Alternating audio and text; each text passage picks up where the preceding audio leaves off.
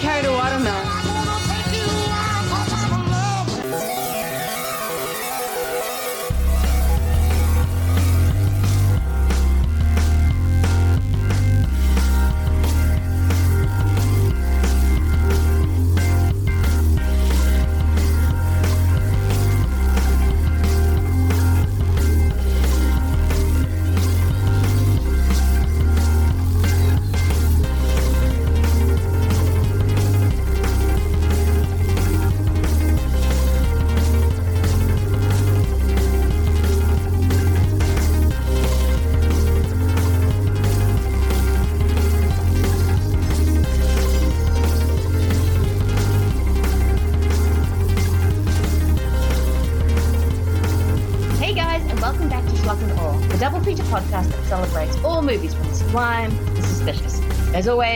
I'm Lindsay Wilkins. And, well, this week it's another soundtrack episode. Didn't plan it, but it happy it's here. But this is one of those soundtracks that also is quintessential to the movie, but also kind of lives with you. As in, you will have certain songs stuck in your head, especially the time of your life, or I Have Nothing. Because we are doing um, Emile Ardolino's Dirty Dancing, that went well, and also Mick Jackson's The Bodyguard. This is a quintessential, they don't make them like they used to. I, there's a whole bunch to get into with this. Uh, so, my guest today, I am so happy that he's back on the podcast, that he wanted to do a double with Dirty Dancing, and therefore I did a little. Uh, it is, of course, the host of the Reel Early podcast. It is Larry. Hey, how's it going? Uh, I'm fine. How are you?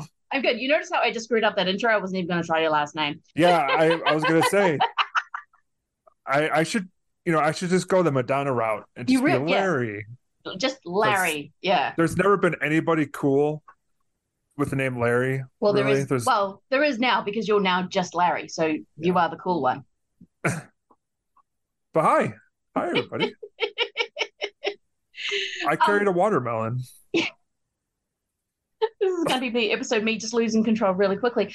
Um, one of the most quotable movies with the best soundtracks is Dirty Dancing. H- how have you been, Larry? Uh, I have been great. I've been That very is- good. That How is about you? good. I've been really good. No, I've been watching Dirty Dancing and then experiencing The Bodyguard for the first time since 1992. So I've been really good. Um, the last real, uh, Reel Early episode I listened to was with uh Wendy. Oh yes, Hmm. yes. We Wendy Freeman and I talked about Three O'clock High, which is a kind of a forgotten teen movie. It's kind of like uh, I think it's one of the more underrated ones. But she wanted to talk about it because on my show I was like, you know what? I don't know that many people, so if I can get other people back on, I could talk about just like a specific movie that was like important for them growing up. Could work around that. So I started doing more movie episodes too. So I have my traditional episode where I talk to people about their history, and then I've got movie related ones. And we I've done uh Three O'clock High, uh The Killer, uh Rapid Fire. Uh The Killer's with Rob Antiquera, who's been on your show. Yes. Has Andy Gorman been on your show? Oh yes, yes, he has. Yeah, yeah. As soon as you said couldn't rapid fire, yeah. As soon as you said rapid Yeah. fire, I went, oh yes, that was Andy because And then uh Patrick Vicious of Chainsaws and Claws. Mm-hmm. I just recorded an episode with him on The Breakfast Club. it feels So like a very Patrick Vicious movie, actually. Yeah, it was. It's a great talk. Uh, it should be out. uh, It's, it's coming out the week here of the fourth. So when this gets down, you know, dropped, you can find that episode, and it's really good. He gets very uh, honest about things. Oh Which is- wow. Uh, pretty amazing that, like, I I don't know what it is how why the show has really allowed people to kind of talk about stuff that they don't really talk about very much, but I'm pretty honored that they they feel comfortable enough, and I hope people who listen to the show get stuff uh, out of it, and they, you know what I mean? Like, uh, it's it's pretty cool show. I, I I wish more people listen to it, but the fact that anybody listens to it is amazing. Oh, barely so- anyone listens to mine. I just do it for because I get to talk to you about dirty dancing. I mean, yeah, that sort of love. I grew up with the Breakfast Club. I love. I mean, I I agree with you about Three O'clock High. Um, but yeah, you've been killing it, especially with those episodes, people coming on and talking about the movies that made me. I think that's a really cool idea because you can get very personal with it.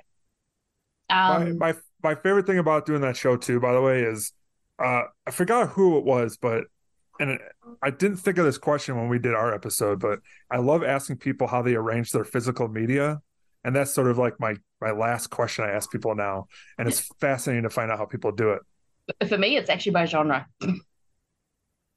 Yeah, but like at, at what point it's genre, but then what? Are you talking alphabetical? Are you doing by director? Oh no, no, usually by date. I have a weird thing. Even my books are done by uh, more chronological of time, and then they're all by date of release, of original release.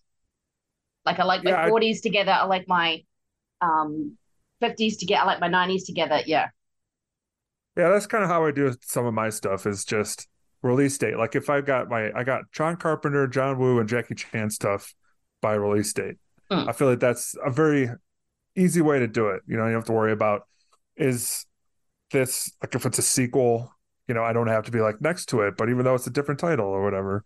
Oh, if it's a sequel, it will be next to each other. I'll break the rules. Like I'm very chaotic oh. in that way. Um, I don't have a huge, huge. If I had a huge, huge, like my book should be in alphabetical order so I can actually find stuff. But I'm so obsessed with my all my Victorian books need to be together. So it's um, same with my all my um, exploitation need to be together. I can't have my exploitation mixing in with with my um, period dramas at all. So I don't know sure. why. I, I mean, yeah. it makes sense. It makes sense. But no, everyone. It is fascinating because I think it tells you a lot about the person and how they see their their um the art that they own. Yes, that's pretty cool. I, I like that question. It's fun. Yeah. But how do just, you uh, how do you how do you organize your your Blu-rays? Oh, I like when it's not related to a specific person. It's I call it the shuffle system. I just I just put stuff on the shelf. There's there's no rhyme or reason to it because like you know when you're I don't know what I want to watch and I just kind of look and go oh that stands out. If I do alphabetical, I might just be stuck in the bees. Yeah, yeah this is know? true. You'd be like oh just watch that movie again and again and again, which I well yeah. this was actually a Dirty Dancing thing. Um, that that I just recently just upgraded to a to a uh, Blu-ray once we were doing this episode because uh, I just because Dirty Dancing when I moved to Australia was the first DVD I ever bought. Uh, that and To Kill a Mockingbird. No way. Yeah. That's awesome. It is. I, yeah. I get that question a lot, and I think to myself, I don't remember the first ever DVD I bought. I remember the first one I wanted to buy, but I never actually bought it which was War Games because I was in college. Uh, oh, DVDs yeah. were new. I yes. saw the War Games, like, man, I haven't seen that in forever. I'm going to buy that. But I didn't have a DVD player yet, so I never did. And then, who I I honestly don't remember my first DVD though. I only remember it because I had moved to another country and bought my first DVD player because New Zealand DVDs were new and they were around, but no one they were very expensive, so there was still even getting to the mid 2000s, a lot of people were still using VHS. So when I moved to Australia and realized a DVD player was a lot cheaper in Australia, and I was like, I can have a DVD player, right? And then yeah, Dirty Dancing and To Kill a Mockingbird were there. I'm like, those are my DV. That was it was very spur of the moment of things I think I like. So it wasn't like I go went out and planned. I'm like, what is what do I want to be my first DVD? Uh, DVD? Unlike my first CDs, which were in I like pain. I, oh my god, my poor mother took me to the um when the record store and I painfully went, okay, this is a big decision. You know, when you buy your first CD, it's like a big deal. Um, that one went on for hours, and my my poor mother, who had no patience, was just like going, hurry up. So I ended up picking Jagged Little Pill and uh, Morning Glory, but the DVDs were completely spontaneous. That's uh, that's funny that you mentioned uh, Morning Glory and uh, Jagged Little Pill as those CDs because those are like iconic CDs. Yes, and I was a teenager in like '95, so those are the two I'm that's, probably going to get perfect. anyway. I uh speaking of CDs, I I don't know what the first one I ever bought was to be honest. Uh, there's one of my dogs. I did ask him just before the show how were the dogs, and he did say one might go crazy. So there might be some doggy saying hello, so that's all good. Yeah, she's uh likes to bark at me, uh, Amy, the new one. Yeah, it's funny too because my my my dog who who passed away mm. last year, uh, like never barked, and then when she did bark, it was like, huh? so, or he barked. I should. Mm. I'm misgendering my dog. Anyway, um, but yeah. So, but Amy's fun. She's she's a handful, but she's fun. Oh no, it's like our new cat. Like oh, uh, Walter would meow a lot. Well, you know, meow a, a normal cat amount. Vincent has just got so many things to say. Like he'll walk into a room and just start meowing at you for just to say hello. So it's um he's a handful as well. That's that's you know cats are fun. They are. So are dogs. So um, pets are awesome. And on that complete non-trans segue, we're going to get into um, one of the greatest movies ever. Like, um, I was trying to convince my partner. He came in he was like, "Dirty Dancing again," and I'm like, "Look, it's for the podcast." And he rolled his eyes and goes, "Do we have to watch it again?" I'm like, "Yeah, because it's the greatest movie ever made." Then it turned into an argument: is if Dirty Dancing is better than Back to the Future? And wow, that's that's a good question. Yeah, which is because I love both of these movies, like Dirty Dancing and Back to the Future. I think it depends which one that you kind of experienced when you were younger, and as we'll get into, for me, it was Dirty Dancing. Um, Back mm-hmm. to the Future came came a little bit later, but if yeah, so which one did you see first? Because I think that might be your childhood t- touchstone. Well, I mean, I saw Back to the Future in the theater, so oh, you were lucky, one of the lucky would, ones, yeah, yeah, you know, because I'm I'm not like old, but I'm in my 40s, so uh, I was, you know, close to 10 when Back to the Future mm. came out.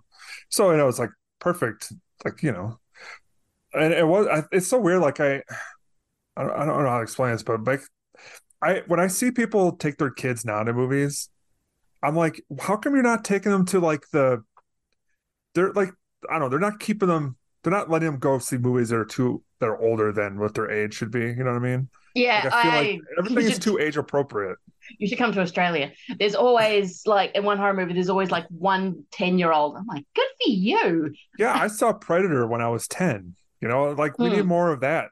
Oh, I I'm saw a totally normal adjusted person. Yeah. Oh, yeah. I saw the Silence of the Lambs when I was 10, which actually was a mistake. I think we talked about that once too, which yeah, is still hilarious. It's still hilarious. Just because only because it won Best Picture and Dad took me to the Best Picture winners. So when that movie won, he was like probably like, oh no, why could one of the fancy British period pieces movie win? I can't remember who else got nominated that year.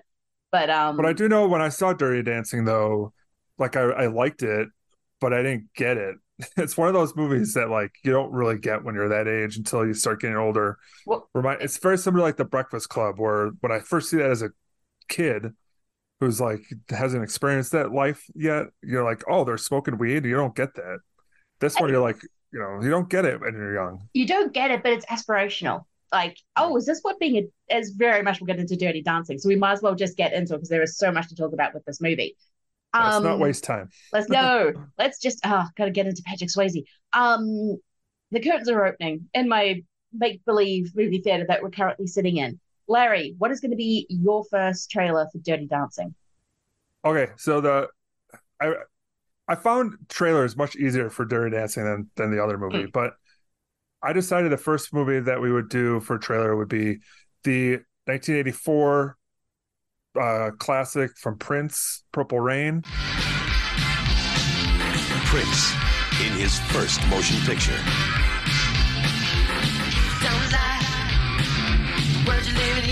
Before he created the music, he lived every bit of it.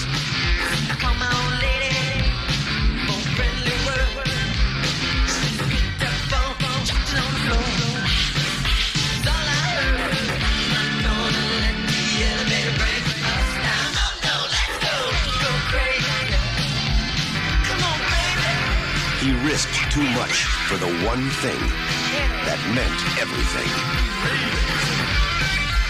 His music. Prince. The story. Because that also has one of the greatest movie soundtracks of all time. And also, like, Prince has a, and Patrick Swayze have very sexy vibes, like, very similar. Yes. I thought this yes. would be a good, you'd watch this, you, you're, once you see this Purple Rain trailer and you're gonna get to Dirty Dancing, you're already like hot. So like you know, it's just. I just thought it would be a perfect trailer to show. Uh, yes, a soundtrack I still listen to, and I secret shame don't think I've ever seen Purple Rain. It's a blind spot I need to fill. Like I keep going. Oh. I need. I'm sorry, that blows movie. me away for some reason. And, no, because everyone else has seen it, and I actually do. I love the song. I mean, I love those songs off that album. So it's not like yeah, it's on my shuffle playlist. Like you'll find Purple Rain on there. So Oh, it's yeah. much like these other two movies. So no, but it is absolutely the perfect trailer because of the energy, the fact that Prince was this incredibly sexy androgynous, androgynous not a creature that um you just get these vibes off him. He was such, I mean, yeah, he was a musical genius and he had this thing about him, like that famous people tend to. Like I was starting to watch the um Arnold uh, Schwarzenegger on uh, Netflix. He does have that charisma because I just love how he just admits to his ego. Like I think he's always done that, but he's like, "Yeah, I'm the best. What are you gonna do about it?" The great line from Yeah. Stallone going, "Yeah, we pushed each other. I wanted to push him off a cliff, but I couldn't find one, so I had to keep making movies." It um, because it, goes a lot into their rivalry, which I was surprised by. I didn't think it was going to be thing and just Stallone going, "Yeah, I wanted to kill the man." I'm like, "Whoa!" But no, there's a certain charisma Prince has, and I think this is the perfect, perfect trailer. And the soundtrack is so good. It's it's it's so good. I mean, it's it like uh like you can hear that today and it just feels as fresh as it did back then.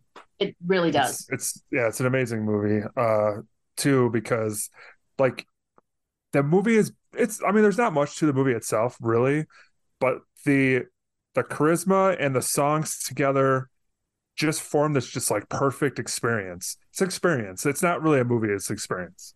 Yes, which is what you were going to get from Prince. You're not going to get. It's going to always going to be an experience with him. So this, that is a that is a perfect perfect trailer. Okay, so I'm not going to go for my musical pick yet. Uh, oh crap! What am I going to go for? Actually, you know what? I'm going to go for a weird. Yeah, no, it kind of does because I think this is kind of. I mean, it's directed by Paul Mazursky, but it is a very much a feminist, uh, or kind of a feminist movie, movie, uh, a feminist movie from 1978, and that is, of course, an unmarried woman. 20th Century Fox presents Paul Mazursky's An Unmarried Woman. What are you doing out by yourself? getting divorced. What happened? He was buying a shirt in Bloomingdale's and he fell in love. I'm sad, I'm lonely. It's certainly okay to feel lonely. It's really okay to feel anything. Anger, You really hate me, don't you? Yeah. Depression. It's over, kiddo. For good. Are you are you seeing other men yet? No. oh, God, dating. Silly word. I'd risk it. I'd risk it with some new men. Men. Why did you move closer to me? I don't know. I I guess I want to be closer to Don't, you. Bob. Uh-uh. Um, I only saw this for the first time last year at a screening. It is amazing. It has got a Jill Clayburgh who uh, suddenly gets divorced and finds that she is sexy and single and in her early 40s in New York City in 1978. And it is this really kind of good, uh, kind of rediscovering yourself movie. And it also has Kelly Bishop being awesome, which is kind of the tie in here. Um, but it is a really great little movie. I mean, it has Alan Bates being really weirdly sexy, though he does naked. If you ever want to know, does wrestle Oliver Reed naked in um oh I forgot the movie. It is anyway. There's a movie where he uh, wrestles Oliver Reed naked, and it's it's Woman in Love. Whew. Um, Oh. but it is That is uh, not the title I would have thought that he would wrestle somebody naked in, by the way. no, but it is a Ken Rus- Russell movie, so that explains it. Oh. Okay, yeah. yeah yeah. Um and it, yeah it is definitely worth a watch. It is definitely of its time very much like how dirty dancing is. Um but i think sometimes i think we um forget about kelly bishop except for gilmore girls. So i and jay clayburgh is amazing. She- uh, it's um just a quintessential new york movie. Again not much the plot but you're just watching it and you're like yeah i like this movie. So yeah i'm gonna go for an unmarried woman Yeah, that's what I love about like your show, for example, like the trailer stuff, you'll you'll bust out a movie that I've never seen and you make it sound like I have to see it right away. So that this is definitely a movie like Mazursky stuff in general is just like out of my wheel, wheelhouse generally. Uh, I did see Down and Out in Beverly Hills in theaters. That's another movie I'm pretty sure I did not get when I was a kid. Oh no, neither Uh, did I, and I haven't seen it since I was a kid. But I didn't. It was a, that was a definite video video rental, but I don't think I got that movie at all. I need to go back and revisit it actually. but uh, you said Kelly Bishop is in this, Yes. and what what is it about her character that is so great? she's kind of the I guess if we're talking Sex in the City terms, she's the Samantha. But she um oh, okay. but she is able to play it with more depth and there's this gorgeous moment toward the end where she just does this amazing monologue about how she's now she's been diagnosed with bipolar. She is kind of it comes out of nowhere but she's just giving this beautiful sweet little monologue about how life is going to be shit one day and great the next. And she kind of misses and now that she's on lithium that she kind of misses the energy you get from that even if you get the downs are so much lower and it is she's kind of often in the background but you see her crying on the bed or doing these things but she's she's kind of a, she kind of almost steals the movie occasionally Yeah, it's funny too because she's not. um She doesn't really do much of Dirty Dancing. no i wish Oh. she did more there's a scene at toward the end when you see her and um Orbach kind of dancing i'm like oh if we could just had a few more minutes of those two dancing like because she was a dancer jerry Orbach was a uh, uh, was a broadway legend give us more dancing from these two come on it should have been just like an easy couple of beats uh, anyway what is going to be your second trailer All right, so my second trailer is going to be because Dirty Dancing it is also basically a sports movie. if you. Think about it. So I'm doing the very similar, equally as good movie, The Cutting Edge. Both of them, the Olympics had become a faraway dream Here, you try. until someone Those are figure skates, pal. set up the ultimate blind date. Who the hell do you think you are? I'm a guy who came a long way for lunch. Please don't let me keep you from the trough. Enough! The king of the rink and America's ice queen just became a team. Don't quit your day job. Would you please put me down? Guess that move needs some work. You've been doing what? I've been doing a little figure skating. Finger painting? As a matter of fact, I do have a boyfriend. What do you do? Keep him chained up in the basement? I don't like to see her upset. If I was you, I'd invest in blindfolds. Are they gonna get it? Before they kill each other? You look really nervous. The ice skating movie from like the early 90s. I need to see this. I have not seen this. My I don't. Oh, it could be an Australian thing, but I don't think I've ever seen an ice skate. Oh, no, wait, I've seen Goon, the sequel to Goon. That is the only ice skating movie I've ever Oh, seen. Well, that's that's hockey, which is totally Oh, it is. different. Yes. Oh, wait, no, I'm getting the two confused. Oh, Okay, wait, so, I know what okay. cutting. I know cutting edge now. Yeah, I know what cutting edge is now. Yeah, cutting cutting edge is the one where the ice skater needs a new partner, and the partner is a an, an ice hockey person, and they have to learn how to get along and to become partners. It's basically Dirty Dancing, It is. but like less but less sexy. It, it is because um they no one dared to go near where Dirty Dancing has Maura Kelly. I know exactly what this movie is now. Terribly sorry. Um, I just heard ice and No. ice hockey and sport. Um, no, no, no, it's fine. I think I have seen this actually, like long ago. I think someone dragged me to a movie theater to see this when I was a kid. I saw it with my grandma. Oh, this is a Uh, grandma movie. This is absolutely I- a grandma movie. Yeah, this is when I was doing a lot, going to a lot of movies with her, and I, I mean, I loved it just because it was, you know, I mean, it's a good movie, and you know, just to see the them trying to like work out together to become a team, and you know, they'll fall in love, and to get their cool like dangerous maneuver and stuff. It's pretty cool. And I, directed I, by Starsky and Hutch's own, well, Michael Glaser. oh my god, the the I didn't realize it's the uh pr- um the Running Man guy. And he was also in Starsky and Hutch. I can't remember which one he is. He's the um he's the brunette in um Starsky and Hutch, which is hilarious to me. That he went on to direct Running Man and Cutting Edge. Yeah, it's pretty weird. See this again, but I have only very vague memories of it. Yeah, it's good. It's it's it's even has a a sequel, like one of Oh. those in name only sequels. I think there's actually more than one. Uh, that would not surprise me because you could there's not exactly many ice skating movies, so you could kind of create this cottage industry of ice skating movies. It's um I didn't get a chance to rewatch it, so I'm not going to pick it as a trailer, but there is a um skating rink movie that Patrick Swayze was in like 1978 when those things were popular. Yeah, um, I didn't I didn't get a chance to watch it at all, so I, I don't know how to say about it, but yeah, I think it's he might be in it with Linda Blair. I'm not 100 percent sure, but there was a couple around the late 70s. All right, okay. I just I got distracted because I just noticed something about Cutting Edge I didn't realize. What? Do you know who wrote it? No, I do not. Okay, this is going to shock you. Tony Gilroy, As in, wait, Uh, Michael Clayton, yeah, Michael Clayton. guy. uh, Andor, Rogue One, the a bunch of the Bourne movies. oh my god, this is like when you find out that um, uh, J.J. Abrams wrote um, uh, regarding Henry. Did he? yes, Holy crap! Yeah, I I don't know why I just didn't. I was like, man, probably I Cutting Edge to- is probably a better movie than regarding Henry, but I- kind of maybe. similar. But it's I was looking, I'm done looking here. Like Tony Gilroy has like a very interesting like early career. He's doing it's it's very similar to like John Sayles, where he's doing like like a, a bunch of just like genre stuff.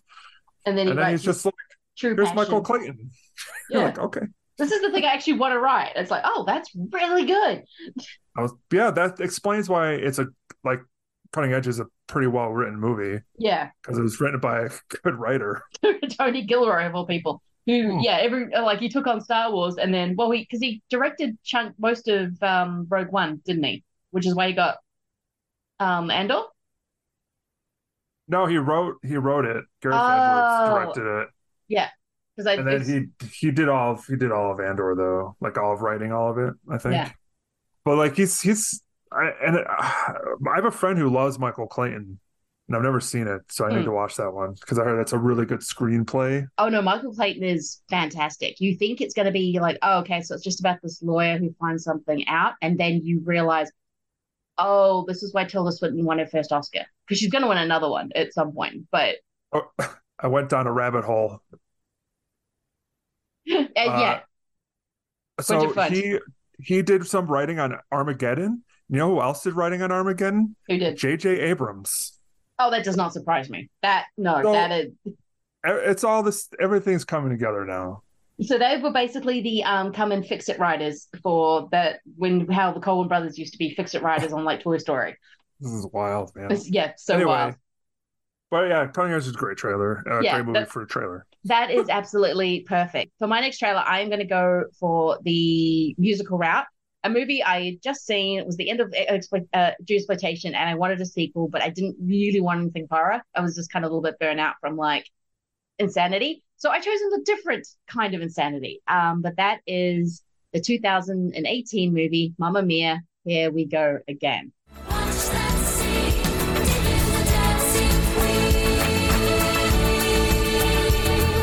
I think we should stay here together. Oh, I wish I could stay here too.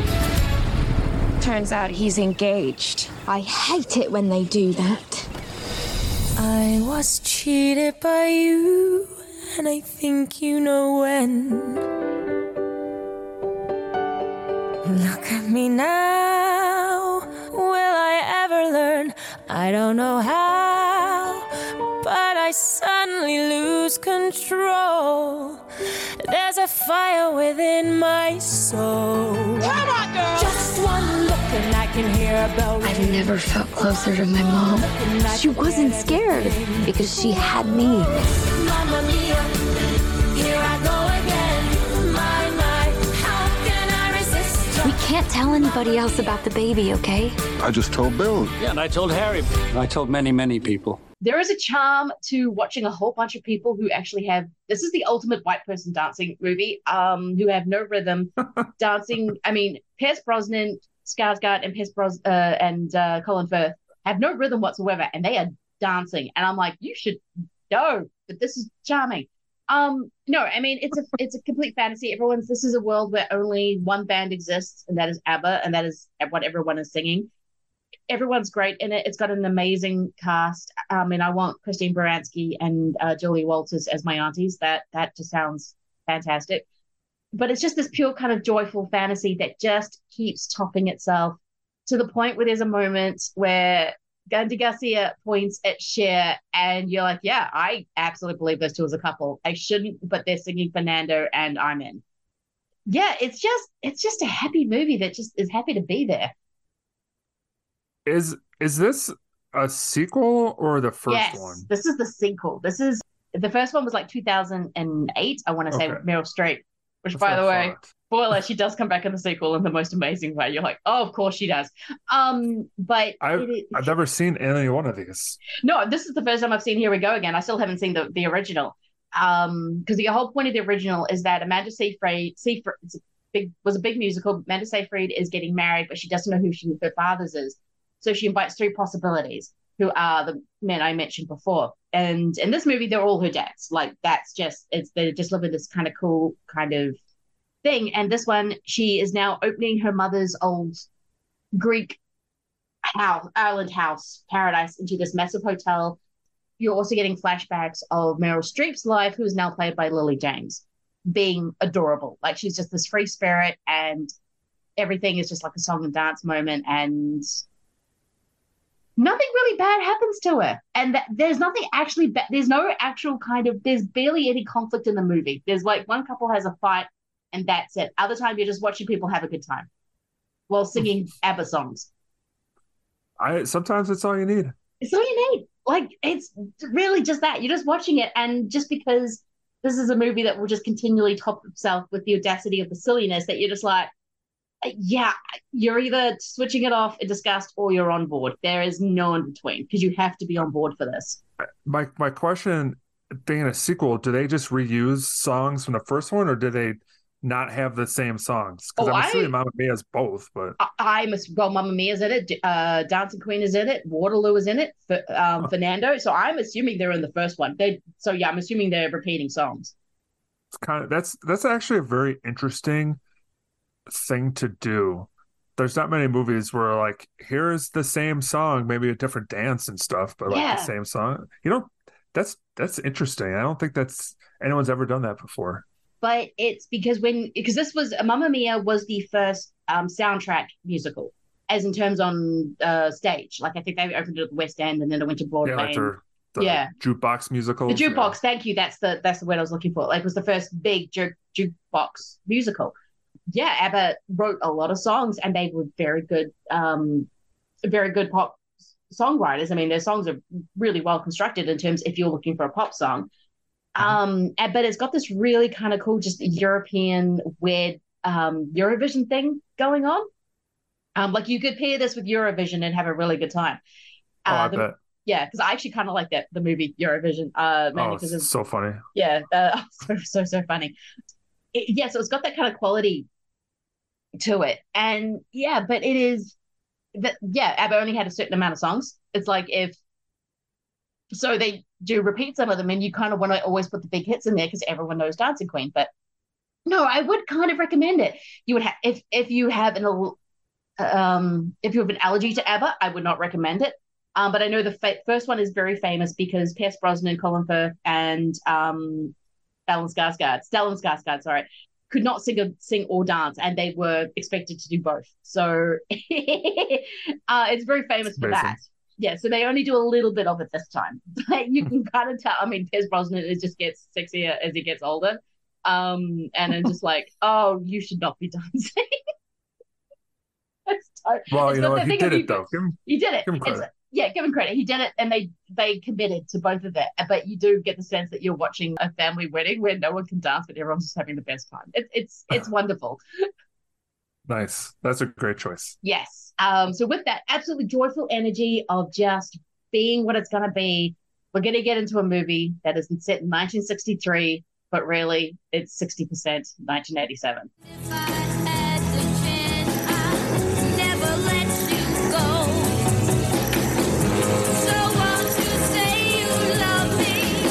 The heat is in the music. The music sets you dancing. The dancing sets her free. Vestron Pictures presents Dirty Dancing. She thought it would be just another summer vacation, Who's that? Oh, them. They're the dance people. but it turns out to be the time of her life. Watch me now. I can't even he teaches her what she can do.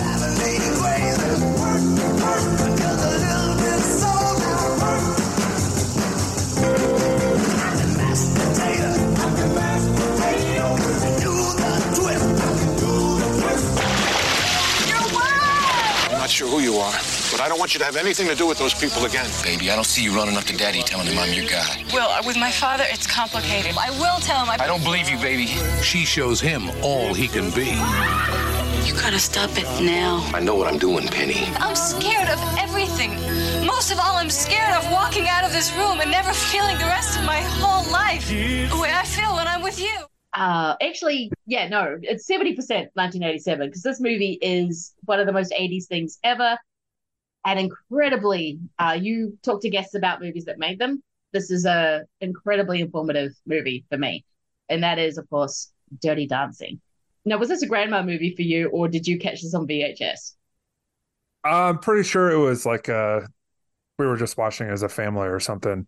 I don't know the exact first time, but it it was also like one of those movies that was just like on HBO or whatever, which is like cable that I, I was lucky enough to have cable. Um, so I had seen it just various times growing up, but it, it really wasn't until I got to college before I really just started to really enjoy the movie, and it slowly has become one of my favorite movies of all time. Excellent. Um, yeah, I don't remember the first time I saw it because it was always there. This is a movie that, that got rented a lot, especially by my mother and my older sister. Um, they were they were Swayze fans big time. This and Ghost. Uh, fortunately, I never watched Roadhouse. Ghost. Yeah, Ghost was a possible trailer. Um, because I just wanted, you know, that that Swayze energy of like that or like um Point Break because um, this movie is written by a woman, filmed by a gay man, so everything is just like looking. There's a gaze on Swayze that you that you don't usually get with a lot of leading men in the on the eighties. Mhm, Um, for sure. Yeah, so this was always there. This my mother and sister always rented it, so I was watching this way too young, not quite understanding what was happening, but um this is one of those movies where I think young a lot of young people in the 80s kind of defined what their sexuality was. And I was just like, oh hello, Patrick Swayze. That was kind of it. Yeah, I there there's something about Patrick Swayze that I really liked growing up that he he was I always felt comfortable in his skin. Yes. So like he can do action movies and he could do romantic movies and he could dance and he it never once felt like he was above all the stuff he can do. And I just really resonated a lot with with him, especially being just like you know, being really into action movies when you're growing up and you've you see like I saw Roadhouse like a million times, I saw Point Break a million times. You know, so you already have that like knowledge of him as being just like this really cool macho guy. And then when you see him like in Dirty Dancing stuff, he still has that, but he's got that sensitive side to him that when you you see you want to be like him because like nobody wants to be like conceited jerk or anything like that. They they want to be like Patrick Swayze. Oh yeah, but he can also He's like the per- he's like the perfect guy. He is because he could go between the two. Yes, he was action guy. I mean, you have Roadhouse, you have Point Break, um, you have all these kind of movies where he is like the tough kind of guy, and then you have things like uh, To Wong Foo, um, Ghost, Dirty Dancing, where he is playing. I mean, especially To Wong Foo when he is playing a drag queen, and uh, but Ghost, he's playing the ultimate man that everyone is falling in love with. Same with Dirty Dancing it is he's he's able to switch between the two that I don't think any of the other action 80s guys could do. Like you, you can't see Bruce Willis in Ghost or Dirty Dancing. You definitely can't see Arnold Schwarzenegger or Stallone doing No. something like Dirty Dancing. He was, but they could all do road. They could kind of do Roadhouse to a certain extent. It wouldn't have been as good, but they could they could do it. But they couldn't do what Swayze could do. There was something about Swayze where he could just yeah, he was never above the material, but he was able to be. There's a sensuality to him that a lot of the other '80s action guys just didn't have, because it was The only too much person the only person I thought of that you could maybe get away with doing something similar to Dirty Dancing with, even though the dancing would be ridiculous, would be Van Damme. Because he has sort of a, Yeah, actually, a yes. soft side. Yes, And I can totally see that him at least attempting a Johnny Castle type type character. Uh that's the only only 80s guy I can think of because it sure is sure it's gonna be Steven Seagal. And- oh my god, no! I mean, the man Imagine that can't. Oh move his hips. Like, I'm sorry. Me and Andy went into a long conversation of uh, these two about how the man cannot move his hips. Just on a quick aside, you gotta look up this video. It was like this wine tasting video somebody made in the early '90s, Oh, and there's no. Kelly LeBrock and Steven Seagal doing this whole like bit with wine and stuff. It's the most awkward thing you'll ever see in your life. It would have worked if it was Swayze because Swayze is just, just I don't know. There's just something about Swayze. It's like there's something about Swayze that might be. Well, actually, the episode I was thinking was Swayze and the Cos, but there is because, but there is something about Swayze. Absolutely, Yeah. it is no. But uh, another aside, you want to see the best wine tasting? Um, I can't even remember the movie. It's a Vincent Price uh, short. Whatever he did for the Corman thing pose, and he's got a wine tasting competition with Peter Lorre. It's just the greatest thing ever. you want to see wine tasting faces? This is the one you you, you watch. But no, there is. I mean, that's this movie opens to credits of them playing. Oh, I, I should have written down the song.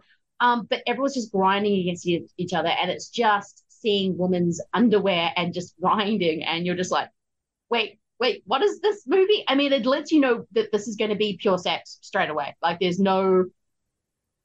They let you know very upfront what this movie's going to be, which is why I think it got rented a lot by a lot of women and a lot of men back in the day Oh, I'm sure. apart from getting into Swayze, um, what do you think about the music and the blending of this? A lot of the '60s and '80s stuff in it. Uh, you know, it's. I mean, I think it works just fine. Uh, it. I don't know what it is about it because, obviously they have that that's supposed to take place in a particular time, but it's. It doesn't feel dated, and I think it's just because of the actors they got for for a lot of the roles, because they they feel more modern going They in. do. Um, So Jennifer Grey those Pat- songs work. yeah, Patrick Swayze and Jennifer Grey do not feel like they are from the '60s. In fact, no one really does. Maybe Jerry Orbach could because he looks good in a suit, but no one really kind of feels like they are actually from 1963. And I really do love Jennifer's Grey's performance in this. I think she Oh, yeah. is incredible. I think the way she's come this is they keep cutting back to her when she's first meeting Swayze for the first time or Johnny. And there's a way she just keeps looking at him, which is which is a cut because she probably wasn't staring at him. Um, before they made this movie, these two famously did not get along because they were on Red. Is it Red Dawn? The one where Yes, Red Dawn. Red Dawn and hated each other. So when this Dawn movie came up, yes, my gosh, I forgot about it. Um, oh my god. Um, Let's start over. You start, Start over, over from the have, beginning. We have to do Red Dawn. Um, that is just a freaking strange. Yeah, of course, John Milius. He directed that as well, didn't he? Yes, he did. Yes, he did. He wrote. Yeah, it's just like, of course, that that is a very John Milius movie. They apparently did not get along. So when this movie came out, they kind of realized, okay, so we're either going to be in this movie, hate each other, or not do the movie. So they just decided. I think this is. I think Jennifer Grey said no. We hated each other beforehand, but then when we started making Dirty Dancing, we kind of put everything aside and just kind of started getting along a bit more. We sort of realized that we had to put our differences aside to, otherwise we weren't going to make this movie. But that energy still kind of crackles. You can still kind of feel it. Like, um, the chemistry is amazing, and it's because there's I don't know if it's because there's slight burning resentment between them, or that that they're kind of holding back a little bit, or they're starting to actually like each other. I don't know. It's um. The chemistry is amazing between those two. Every time they're dancing, you're just they're looking at each other. And you're like, oh, hello. Yeah, this time watching the movie, I had that in the back of my mind about how they started not liking each other, and it works for the movie because I could totally see them being like, like as they keep making the movie and doing all this stuff, like growing that friendship that that would help them in the stuff in the scenes where they get more closer. I feel like they they had to have gotten closer during the movie Yes. and you could just you could just see it and i don't know if it's acting or not because but like even if you don't like patrick swayze and your job is to kind of look at him like you get, you get all that stuff has to just go away and you're just like oh my god this guy's so so perfect looking Yes. you know, he's so just pretty. he's just he's just so pretty. I mean, he's just got broad shoulders and he's just the way he, there's a there's a uh, fluidity to the way he moves and when because like I love how he keeps like pointing at her and then doing the um did you notice the almost matrix move when he's on the um log like he's posing, he stretches his arm and he just goes, "Come here." I'm like, Keanu, you saw that, and they went together with like you guys right. So that's I like to think that's where I got it from. Is Patrick Swayze. Um, just putting it all together, the pieces together. No, it, but no, it is. There's this way he moves, and there's a way he points and just beckons her over, and it's because he, he's very he moves, but because his character is meant to be. We'll get into the dynamics, which um I pointed out from a the writer who was who is a Jewish woman. It's an I think the script is perfect, and she was sort of saying she wanted to have she wanted to write an environment where Jewish characters were actually um, in the higher standing, and it was the lower class um, gentiles that were not, and that was very much on purpose, which is why you have all these, um, which is why you see that dynamic. Because I've only really noticed it after I went, oh yeah, because they're at a they're at a summer camp. Yeah, she said no, that was, and she said in an interview that was very much on purpose. I wanted this to be a feminist text, and I wanted this specific dynamic. And because they made this with a really tiny studio that um this this made them. I think it's i think it's interesting. I don't think it matters to the movie at all but i think she was sort of writing it as if like hey what if this group of people were actually in charge and bossing everyone around oh it'd be exactly the same like there wouldn't be any difference i mean the moment when the waiter gives um, baby the um, Ayn Rand's book and just goes, Yeah, you, you only can only borrow it. I've written notes in the margin. I'm like, Oh my God, I have so known guys like that. Oh no. He tried to give me a copy of Ayn Rand. I'm like, Oh no, this is not happening. Get away from them. Yes, I have unfortunately read Fountainhead because I was curious and went, Oh, I see what's going on. Yeah. That's interesting though you, you brought up the the writer and the Jewish characters and whatnot, just because you know, I grew up being Jewish and everything, and there was this. Oh, uh, yeah. Yeah. Uh, so this is kind of this is kind of interesting, right? So yeah, there was this there's this place called Nippersink, and it was this place that we would go every summer, and it was only like for a weekend, so it wasn't quite like three weeks like in Dirty Dancing, but mm. it was this like a place very similar. Like there's rooms and there are activities and dinner uh, and all that kind of stuff. So it's I basically grown up lived my own little dirty dancing summer vacation thing. Did, did you carry a watermelon? I, I I did not. I was too young to. Ah, I do. No, I do remember though. Uh, I never got to play. They they would do a softball game, and I was never old enough to play. And by the time I was finally old enough to play, we weren't going anymore. Ah. I never got to play in the softball thing.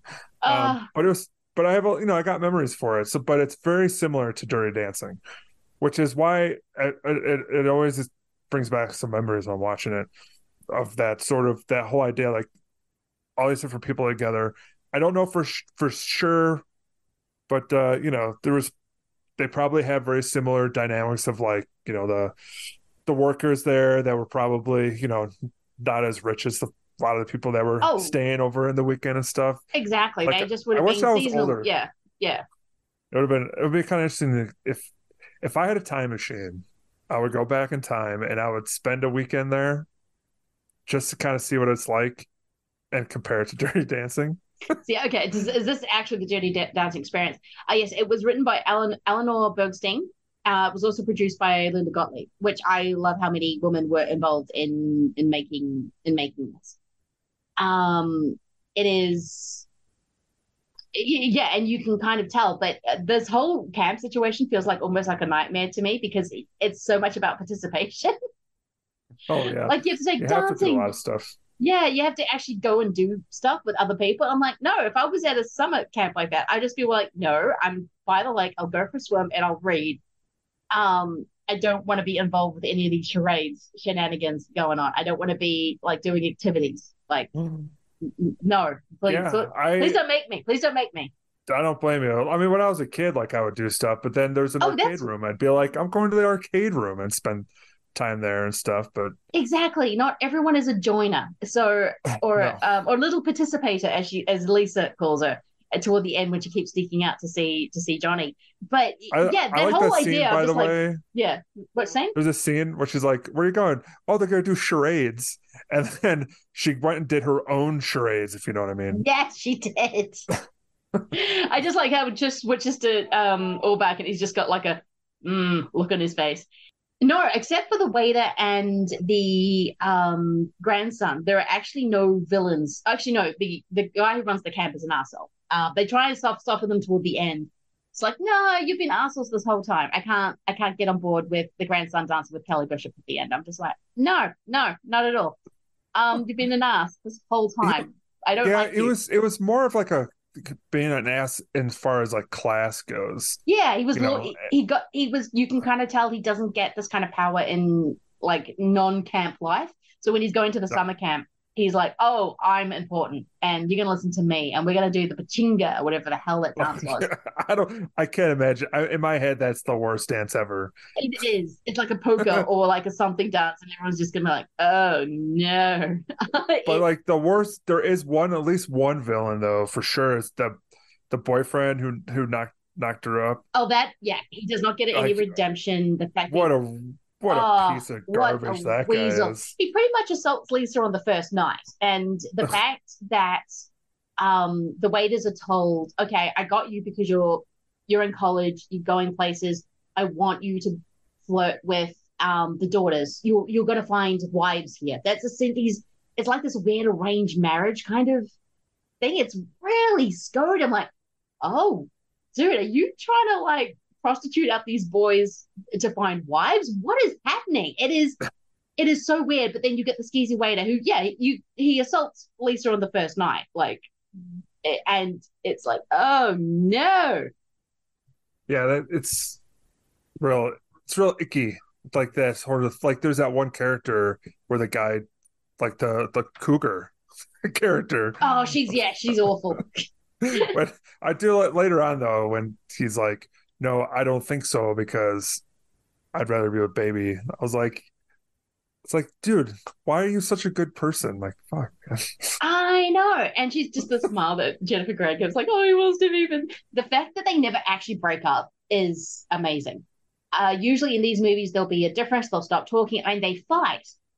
Um, because when they have that sort of fight of she ducks that she gets ducks them down when she sees her father and her sister walking, and because she doesn't want her dad to see. Um, and he's like, "Oh, you don't want to your dad to know I'm your I'm your guy." She's like, "That's not it," but it kind of is. And then two minutes later, she's back with him, trying to make up with him. Like they haven't actually broken up. There's no big kind of sad song of them in their respective cabins being all sad. It's literally they are a couple from the moment they're a couple, and they fight, but they're not together. Like when he leaves after he's been fired, it's a goodbye, but you never get the sense that they are fractured because he comes back like five minutes later going, "No, screw this, I want to be with baby." Um, so I kind of really love that aspect of it. They kind of always constantly just working through their problems. Yeah, that is that is a great point, and I think a more generic screenplay would have been like they had a screaming fight, they broke up, and then he'd have to go do something. And this one, it's more of He'd sleep with the he'd, he'd go sleep with the um with the cougar. Yeah. Yeah. Oh yeah, he would yeah, they definitely would have had a scene where she walks in on him and be like, Oh, this whole big thing. But this one is like in the movie, in order for them to be uh good dance partners, they have to be good just partner partners. Yes. And their partners throughout the whole thing really. Like sure they they have, you know, they they grow and become diff- better people as they deal with the situations that they're in, uh, especially with like her and her father and whatnot. Yeah. But they they work through it by by communicating. Yeah. It's it's a it's a it's a nice message, like communicate how important communicating is and It and understanding each other. is because I love the fact that the dance they do at the end is the dance they do in the showcase. Uh, they can't, and they're not perfect at that. Yeah, we'll get into the to the to the montage in a in a moment. But I love how you see the dance, and when they're doing it at the end, when it's uh, you know, I've had the time of my life, and then it's kind of perfect because you can kind of see that they've been working through everything and they've been communicating, and they actually trust each other with with with how they're dancing because the, the the point that you were making, they actually work through things. They're they're partners, and like the conversation after they've had sex, and this is baby's obviously her first time, and she's like, "Well, how many women have you been with?" And instead of lying, he Johnny tells baby that yeah, I've slept with women here, but it he can't communicate what he's actually saying, but he's pretty much trying to say, yes, I've been used because all these older women are just pay. I've been become I've become a sex worker, Like I fell into this thing. I get extra, I earn extra cash by sleeping with these women, and but with you, it's different. And then she comes up and just sort of say, "I'm not using you. I don't want anything from you except you."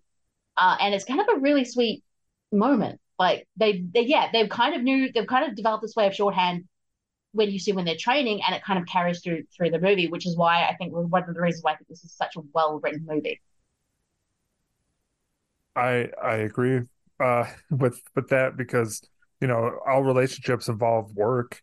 Yes. You know, and, and it's they they go through the, the the the work in order to do the dance, and you know sometimes you have to do training on a log that's dangerous, you know, to get a better understanding. And that's a lot of fights, yes. of arguments are are like you and your partner on a log trying to figure out how to work it out by, you know, without falling. Exactly. You know? Yeah, so I mean this this is how metaphor. you this is how you have a good relationship with someone. You follow the dirty dancing.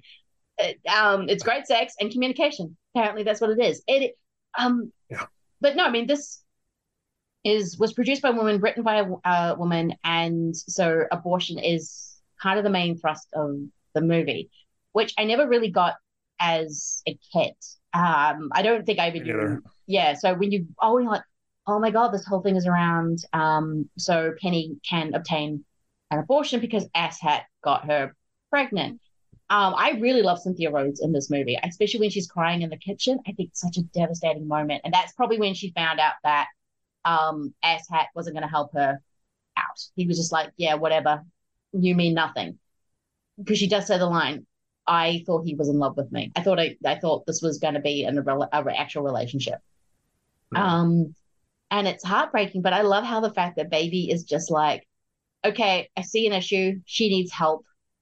Um, there's a, I think I, re- I read in my notes, there's an interesting way the movie plays with her privilege because she's wealthy. She can get the money um, and she can use time to actually help and how she doesn't actually understand that she's lording it over them a little and it has to take the rest of the movie to her for her to actually integrate herself into the da- dirty dancing community as it was like she doesn't quite understand the power that she has over them and it sort of takes a while for her to realize oh i can actually do good by just learning how other people live and helping them, but not kind of going to my daddy getting $200, $250, which is really expensive for 1963. It's like even 1983, I'm like, oh my God, okay. Um, yeah, there's a kind of a weird way that she has this absolute privilege, but then she kind of realizes that she doesn't have to use that to help people. Like I think her father always taught her, no, you you go to a good school, you get the good job, you make the money, and then you can help.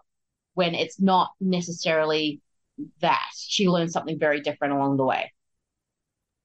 Yeah, that's something I definitely would not have picked up on growing up. No, uh, me neither. You know, but when you, when you get too, older, you, you kind I, of. What were you gonna say? I was too busy looking at Patrick Swayze's hips. Oh, even as a right. kid, I was just like, oh, oh, okay. To even notice all the subtext. Um, I mean, it's actually not subtext; it's just the text of the movie. This movie yeah. isn't um when I say subtext, they actually say these things, and it's it's just yeah. the text of the movie. They, they, but like it's funny too because they, she's very much like her dad. Yes, and and the because you could definitely tell that because there was something uh mentioned earlier when they were they were talking. He's he's her dad's definitely very on the liberal side, you know, because he's very much somebody that's for civil rights. Yes, based off of the one comment about the dogs in Birmingham yeah how bad that is you know so she already kind of has that sort of uh kind of growing up of like other people matter you know yes and but, but like him being like an older adult though she he also needs her to teach him that you know it's that he has to live the words that he says as well so it's kind of a cool I love the relationship that she has with her dad. It's really, really cool. I because you even get I think the waiter says, Oh, we're gonna go down for the freedom ride. Like there's this false um false liberalism that a lot of them are doing. Like he even says some people matter, some people don't.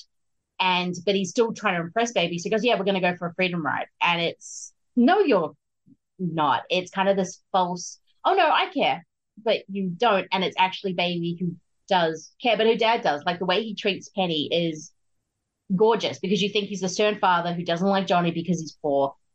He's not good enough for his daughter, all that kind of thing. But no, it's because he thought he was the one that knocked Penny up. And it's just this preconception that he had. Same with Baby at the beginning. And then you realize, no, they were just friends and and they just very, they just like brother and sister relationship. It, he, so he still has those preconceptions.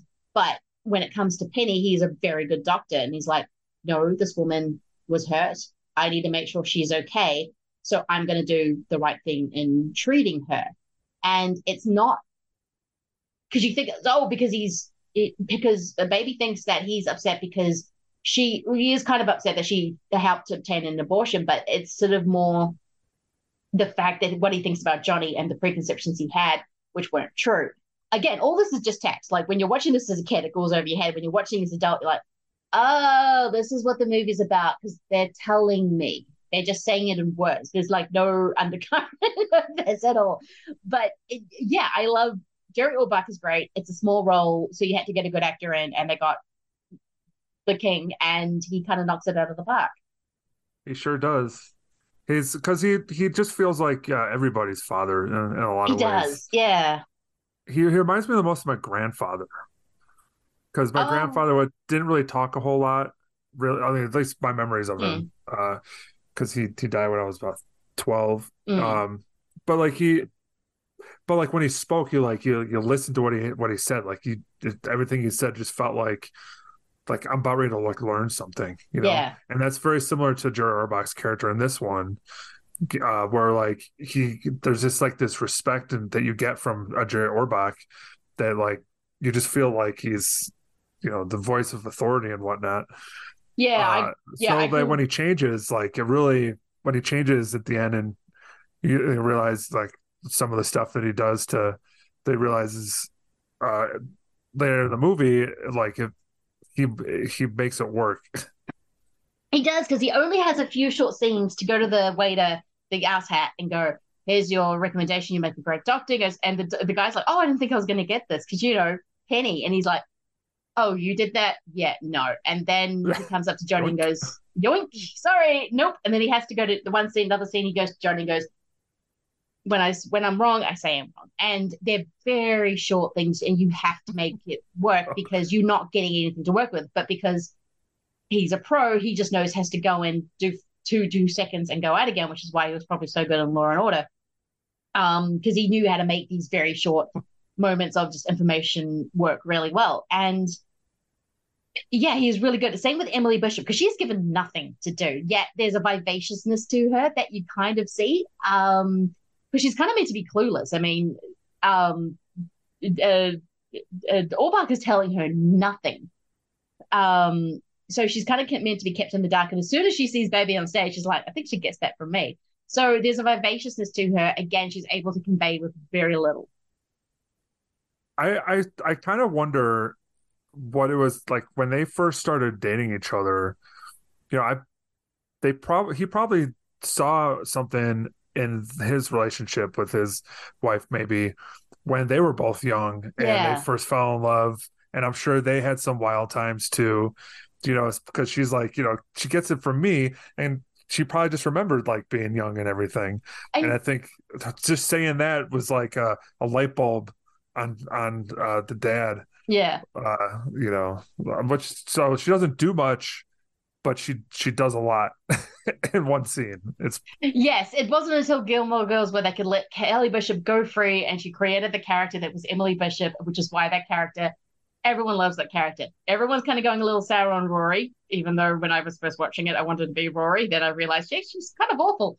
Emily, on the other hand, rules. Um, and it's all down to Kelly. So I think this is why this is retrospective. Like I became a Gilmore Girls fan and then fell in love with um um Kelly Bishop, but it is yeah, but she does. She's, I mean, that little scene when you see them twirling around at the end. I mean, the whole final scene of them dancing on the stage is this is what it's like to be young. This is what it's like to fall in love for the first time. This is freaking fantastic. And it's shown through dance. Everyone just moving around, having a good time, just letting loose. And that's kind of the feeling that is meant to portray. So as soon as you hear those chords of I had the time of my life, and then it just kicks off, it's like this kind of ah, you can breathe moment. And I don't know if this song had just I don't know if this song had come out, if this was for the movie or what kind of happened. It probably did, but I think it was the dirty dancing source that kind of gave that movie some that song something. Like I, I don't know what it is. I don't know how it would relate to that song if there wasn't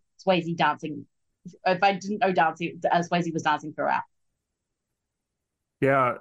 So I learned that originally it's supposed to be like a Lionel Richie song. Oh no, no, no! I like Lionel Richie, but no. I don't like. I don't know what what that song would have been because you know he's got some soundtrack songs. Yeah. But they they really wanted this one in, um, and it's like the perfect song. Like there there are not many songs that you that are instantly tied to a moment. Yeah. And whenever you hear this song, and you're dancing at the same time, you always want somebody, your partner, wife, friend, whatever, to do the swan thing. Like Yes. literally every time you hear this song. I know this is why when flash dances were a thing, everyone kept trying to do the lift, and it was always fails. Like that's the power the song has. It is, and it's just a typical '80s ballad. I mean, it's Bill Mid, uh, Bill Midley and Jennifer Warren. Yeah. Oh, uh, Warren, sorry, and it, it's Bill Medley, but it is, yeah. There's this kind of, and it's again very typical '80s ballad. So I don't know. I think it needed Dirty Dancing in there to make you go, ah, yes, the lift. Yeah, I, I don't like if you did. I mean, I'm sure people hear it now. They they kind of know maybe it's from Dirty Dancing, but Hmm. like if you know if you've ever seen Dirty Dancing, like you just know the song, and it's it's an iconic, it's an iconic song that, um, like I said, it's one of the few songs that just makes you think of the thing that it's in. Yeah. You know what I mean? And it's just like so tied perfectly, and just that ending is just so joyous, and like I can't help but like start tearing up during it.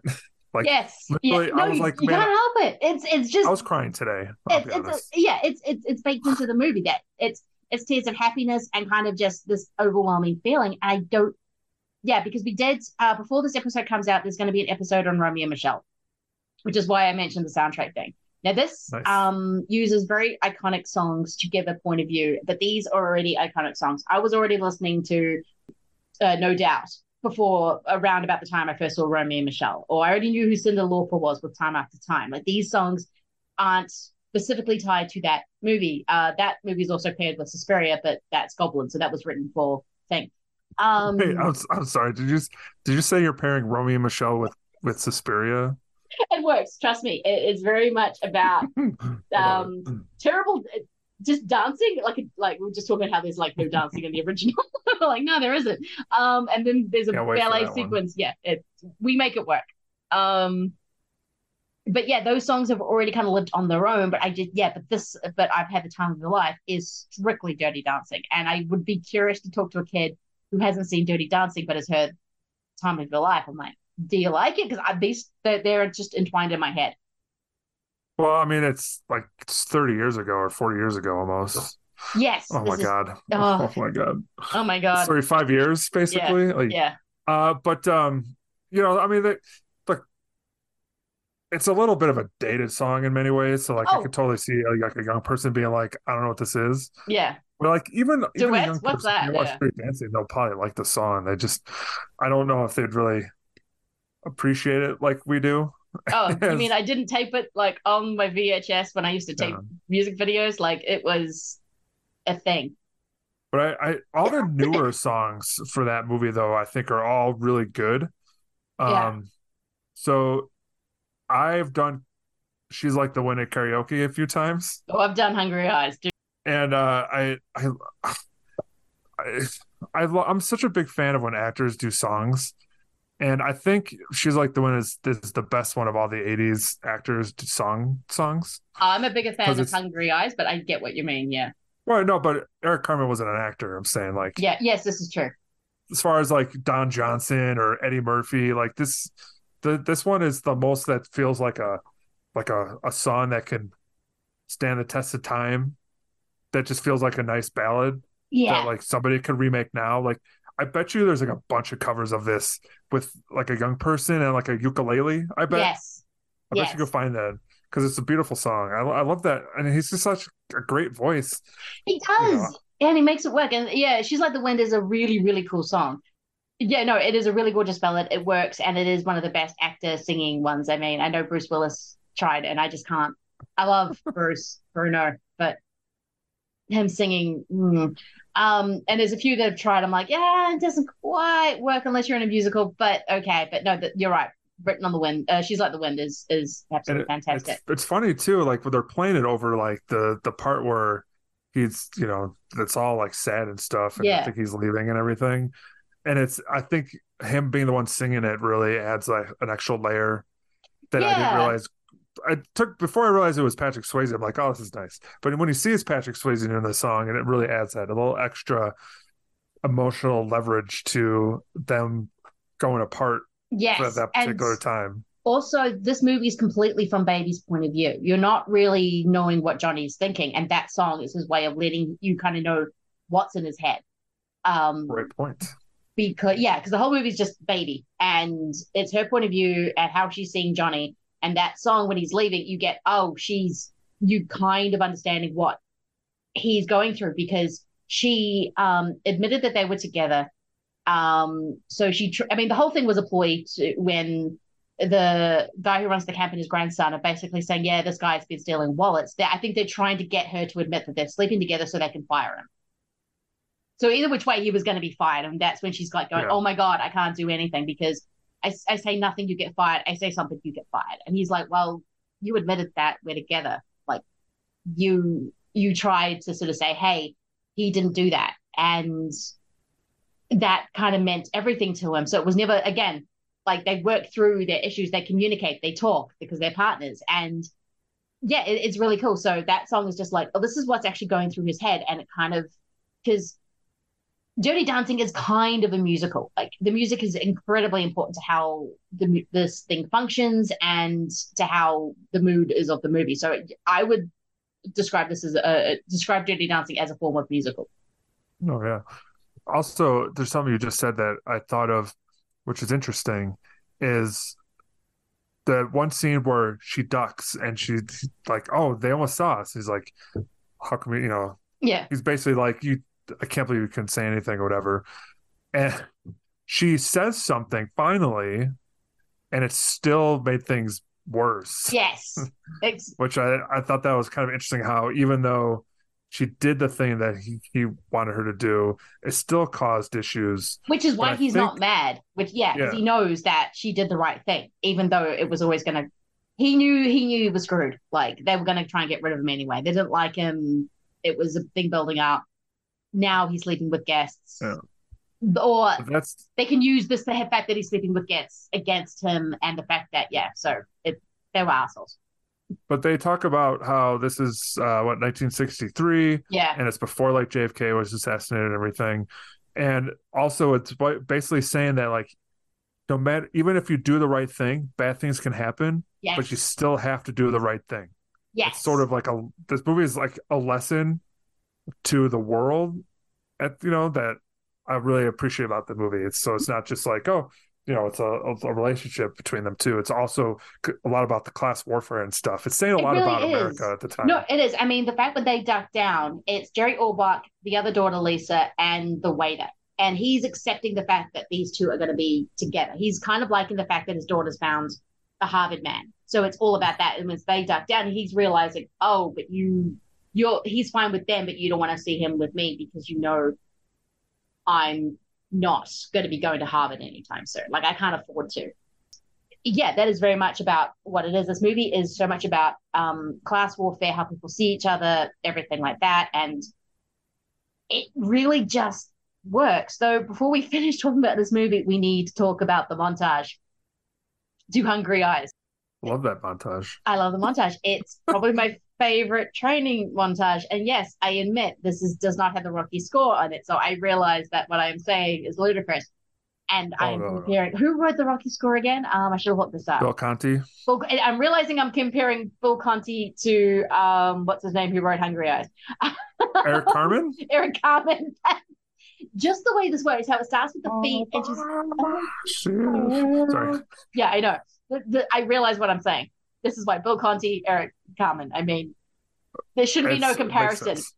But this does not have Jenna. This, but I'm sorry, Rocky does not have Cynthia Rhodes, uh, Jennifer Grey standing in between Cynthia Rhodes and Patrick Swayze dancing. Like it's there's this amazing way this movie is also showing the fact that she's starting in the moves. She's, you know, you see the feet stepping on things. And then as she's getting more comfortable with dancing, she's wearing less clothes because she's more comfortable in her skin. And it's her becoming a woman, essentially. And I think it's so amazing. So by the end, she's just very in like, you know, da- very skippy dancing wear, but it's so cool because it's about baby growing up. Um, but it's not, but it's herself. It's not Swayze because he's still yelling at her constantly. It's just more her in her own skin and feeling stronger. And it's so good. I, you know, what's funny. You, you were saying when you said her name, I just realized that I don't know. Maybe I'm overthinking it, but I thought just now that her name being Baby is interesting because it goes from her being like a baby to Yeah. baby. You know what I mean? yes, very much so. I like, and that's actually kind of a genius name. Yes, and I think it's like the, it. yeah, yeah, and also it's like the third or fourth time they sleep with each other when Patrick Swayze finally goes, "What's your real name?" I'm like, "What? You didn't ask?" And she goes, "She goes, Frances." Because that's a very grown up name. So it's about her. The whole thing has started because she's wearing very big dresses, baggy cardigans, and by the end, she's a confident um, woman who is very comfortable with her sexuality, and you start seeing that in the montage, and I, I love it because this Dirty Dancing for how much I love the writing, it's just competently shot. I mean, there's nothing kind of Mm-hmm. new about it. There's just point and shoot. But I think, and the montage is that as well. But there's, I don't know, I, I really like it. I, I love it. Like I could just watch that on a loop and that montage on a loop and just be happy. That's why I was saying it's kind of like a sports movie because that Yes. is like you see it in sports movies where they're you know training and trying to you know do well on a particular Get better. thing. And yeah. yeah. Now I have a question too. Yeah. Uh, so the one thing that I I don't know why I'm so hyper focused on this now when I see the movie is like when they're doing their train dances and they're like their leotards and stuff. I'm like, this is not what they were wearing back in '63, No. right? Like this is totally 1987, like This is leotards, right? No, I- that's no, it is absolutely 1970. I mean, the because I'm I mean, this is a little. She's in even- like a panties at one point. I'm like, Yes. this is this this is is not what they wore back this then. is aerobics gear. I mean, that's what I sort of said. This movie's 70% 1987. Like it's oh, I love it's this fucking movie. Oh, so fucking good. It is not. I mean, this is not. This is sort of starting in the '60s, but like, oh, we've come better now. We're in the 1987, and we're a lot smarter. You know, like okay, but it is. Yeah, it is that. It is purely no one. I mean, I was trying to look up to see if Dirty Dancing was a thing. No, it wasn't. It was just a made up concept. It's going on the fact that this whole rock and roll thing, kids were just getting too excited and being starting to be promiscuous. Uh, pro, pro, promis- I can't say the word. Um, Promiscuous. Yes, thank you. And you know, there was the um the contraceptive pill and all this kind of thing. And we're about a few years we're getting Kennedy's about to get shot. The late sixties are about to happen when it's going to be the summer of free love, or just no consent. As you when you read about it, you're like, oh, this was very bad.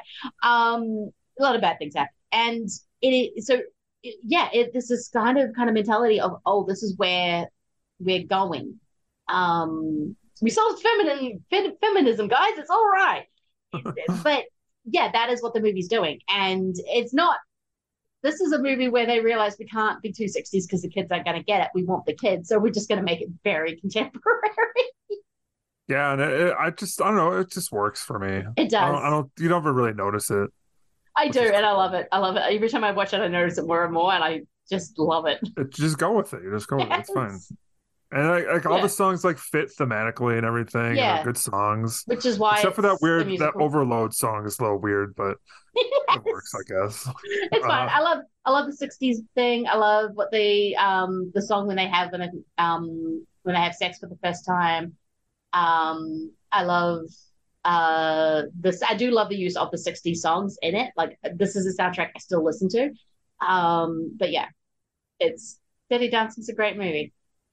There's there's one song, uh, what is it? Um, I don't I have to look it up real quick. Oh yeah, I, I guess it's called Love is Strange, but it's the Mickey and Sylvia song Yes. when they're lip syncing to it. And it's just like the sexiest friggin' thing ever. And I'm just Oh. like, I just like, ugh, I want, I don't know. It just like, it's so funny. Like, if you look at my wall, I got a lot of genre posters on my wall. And in the midst of all this is a Dirty Dancing poster because I just love this movie. It's a great And movie. Like it is. Um it's just it's just it just makes you happy. It's one of those movies that you just watch and you're like, oh, I mean I've seen it so many times and I saw it way too young to the point where um it's kind of like when I watched I because I watched uh before uh Sunrise before I went to Europe when I'm in my early 20s and then I was disappointed I didn't meet Ethan Hawke on a train Sure. Because Yeah. that was what was meant to happen when you go to travel through Europe. Um, for sure. yeah, uh, the virginity was so disappointing. Uh, Like- oh, No, it's not that. It's not Patrick Swayze dipping you to a, a great song. It is a very awkward and annoying experience. And then, and then, yeah, but you sort of have this thing built up in your mind because I have just grown up. This movie has always been with me. It's like one of those. It's part of my DNA. It's like Willy Wonka and the Chocolate Factory. It's just in there somewhere. Uh, bef- bef- before we move on, I, I just want to bring up one last thing. So, I want to say maybe like 10 years ago, there was a Dirty Dancing musical. Yeah, yeah. And I went to go see it, and it, it wasn't that great. Uh, there was a couple extra songs. They do some things to flesh out, like the mom has her own song that uh, was actually pretty good, if I recall, but I don't remember how it went. But the whole time, I'm thinking to myself, regardless of whatever happens, if the guy who's playing Johnny Castle uh, cannot say nobody puts baby in a corner, if it sounds terrible, doesn't work in any way, this is the worst thing I've ever seen in my life. Yes. And it's getting to that point, and I'm like on the edge of my seat, literally, and I'm st- I'm so nervous for this guy, for this actor, right? So nervous. Gets to the line, he does it, and he fucking nails it. And I almost popped in my seat and went like, "Yeah," but I I was like in a musical, so I couldn't. And I was like, "This thing is not good," but he nailed that line just like Swayze does in the movie, and I was just like, "Like You this know- is just such an iconic line, and if you fucked it up, I swear to God, He knew that. Like that guy was practicing. No one puts baby in a corner. Like oh, 100 percent." because you know if you do it, that's the line everyone's waiting for. I mean, yes, everyone loves a carrot or watermelon. The line is nobody puts baby in a corner, and it means so goddamn much. And it, it comes out of nowhere. Like the movie's just like, oh, and he's back, but he says that line, and you're just like, fuck yes, like yeah, no one puts baby in the corner. How dare you? And You know, he, he hated that line at first. He, He had to figure out how, like, what it really meant. Okay, the thing on the thing is on the page, it's a terrible line. It's kind of like uh, at Nightmare on Elm Street 3 when poor Jennifer, what's her name, has to say, In my dreams, I'm bad and beautiful. There's no way you can really deliver that line without sounding um, kind of shocky. It, I don't know, it just doesn't work. It's awkward. Nobody puts baby in a corner is kind of an awkward line, and you're just looking at this going, What the fuck is this? Because he's Patrick Swayze, he delivers it in such a way that you're just like, yeah, that that is awesome, and that is why that line is still said today because of the way Patrick Swayze said it. So that guy who was on that doing in that thing knew he had to nail that line, and I bet you he practiced his ass off. Oh, okay.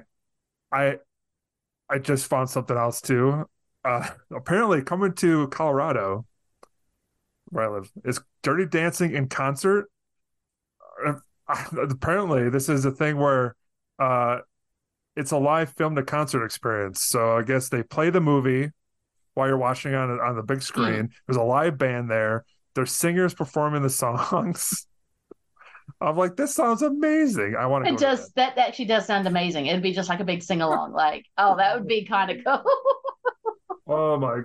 Like, there's the singers are like really into it, and you get to see the movie because the movie is fucking the greatest. And no, I mean when you show Dirty Dancing in a theater, it's going to be a sing along. That's just oh man, I love this. yeah, because I will be singing Hungry Eyes off key. Please, she's like the wind never sounded worse when I did it, but whatever. um, yeah. Anything else? Last thoughts about Dirty Dancing before we move on to the Bodyguard. There's like a million things we can still talk about, but I think we, I think we, we did a good job. We did. I think we did. There's, but yeah, there's so much more to talk about with Dirty Dancing. Oh, But uh, you ready to go on to the bodyguard? Yeah, let's let's let's bodyguard. Let's bodyguard it because we need to get on to actually not the biggest movie of 1992. I was actually kind of surprised because actually 92 was a stacked year. Um, like most of the 90s, you're like, holy shit, man, the movies go to the movies was awesome. I didn't appreciate it when I had it. Um, what was the top movie of '92? I I, learned, I just learned that yesterday. What was was it? Aladdin, yeah. It was Aladdin. Yes, another uh, classic song. movie. Uh, a movie that there's a thing going on. Which I won't say this because I'm annoyed at this particular social media site. But there's a like if you pay me hundred thousand dollars to do ninety percent of a movie, it'd be Aladdin. Like I can, Wow, I've seen nice. that movie so many times. yeah, we're going to be getting into the Bodyguard now, Larry. Um, I know you were saying you had a bit of difficulty because this is a very strange and unique movie, even for 1992. Um, what is going to be your first trailer for the Bodyguard? All right, so I have two trailers. Yeah. The first one, I'm just going to do the first one because it has also got a great soundtrack. It's also about a singer. It's Mhm. also about somebody who is trying to protect said singer. Yep. So I'm just talking about 1984 Streets of Fire. I'll be coming for her, and I'll be coming for you too. Sure you will. And I'll be waiting.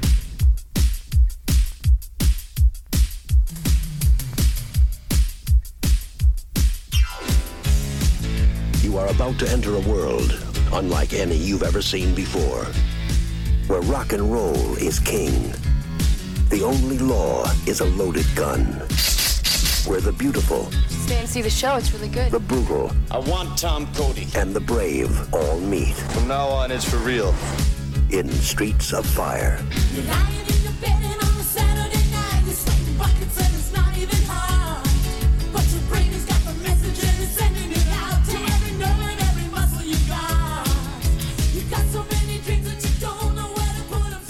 If I could use Streets of Fire trailer in front of anything, I would. I have I even done it, but I feel like I've even done it on another episode. I don't know. You might I have. saw some- I know. Yeah, I've, I've done the episode with Shafi, and it was the best because Streets of Fire is freaking rules. But like, I, I it feels like it, it works because there's got the singer and the rock and roll singing. So I would, there's the ballad in it. It's. Streets of Fire would get anybody pumped up for the bodyguard. I'm telling you. It's an amazing, amazing movie. Um, even with Michael Paré in it, but um, Diane Lane is incredible. Uh, Rick Moranis. Love her. I wish he would did more movies like this, like when he wasn't kind of being Mick Moranis. Um, even though I love Mick Moranis, don't get me wrong. I mean, You know what I learned about Rick Moranis? He was cast as the janitor in Breakfast Club at first until he got Was. fired. yeah, because John Hughes would fire almost everyone. He was almost going to fire um uh, Judd. What's his name? He wanted to do a shtick. Like Yeah. you can't do shtick in Breakfast Club. You could have. I would have forgiven if it was Rick Moranis. I don't I can. I get why. matter. I get He's not why. in it though. But I'm like, but I thought that that- was a weird fact. I didn't know. Oh no, uh, John Hughes was notorious. He was like friggin' pulling up his name again. Unfortunately, why I keep talking about him lately, I don't know. Woody Allen, um, who would fire people just halfway through a movie, and so you'd have to recast and do it again. Like John Hughes was that guy as well. Kind of wish they would have recast Michael Pare. No offense. Uh, I mean, I mean, yeah. I like him in I like him in the movie. Don't get me wrong. He's but, like, fine. this- He's just not. Him and her have the most awkward kiss in the rain I've ever seen. It's not a great chemistry. Like you're meant to believe that these people are falling in love, and I've never believed that. Oh, it'll be actually it'll be interesting because when we get to it, we'll talk about the chemistry they have in the bodyguard. Oh We'll- yeah. We'll, see if it's similar or not. We'll find Yeah. out. Well, uh, I am a big Whitney. Well, anyway. Um, yeah, no, that is a great trailer. Um, I'm again not going to use my. I'm going to use my musical one to the end, but I'm going to go for another bodyguard movie. I'm going to go in the Line of Fire. Peter Wolfgang Petersen slash Clint Eastwood. It was his job to safeguard the destiny of a nation. Today, America mourns the loss of President But at the John critical Fitzgerald. moment, he was a split second too late. Now, after a lifetime of second thoughts and second guesses, Secret Service agent Frank Horrigan is about to get a second chance.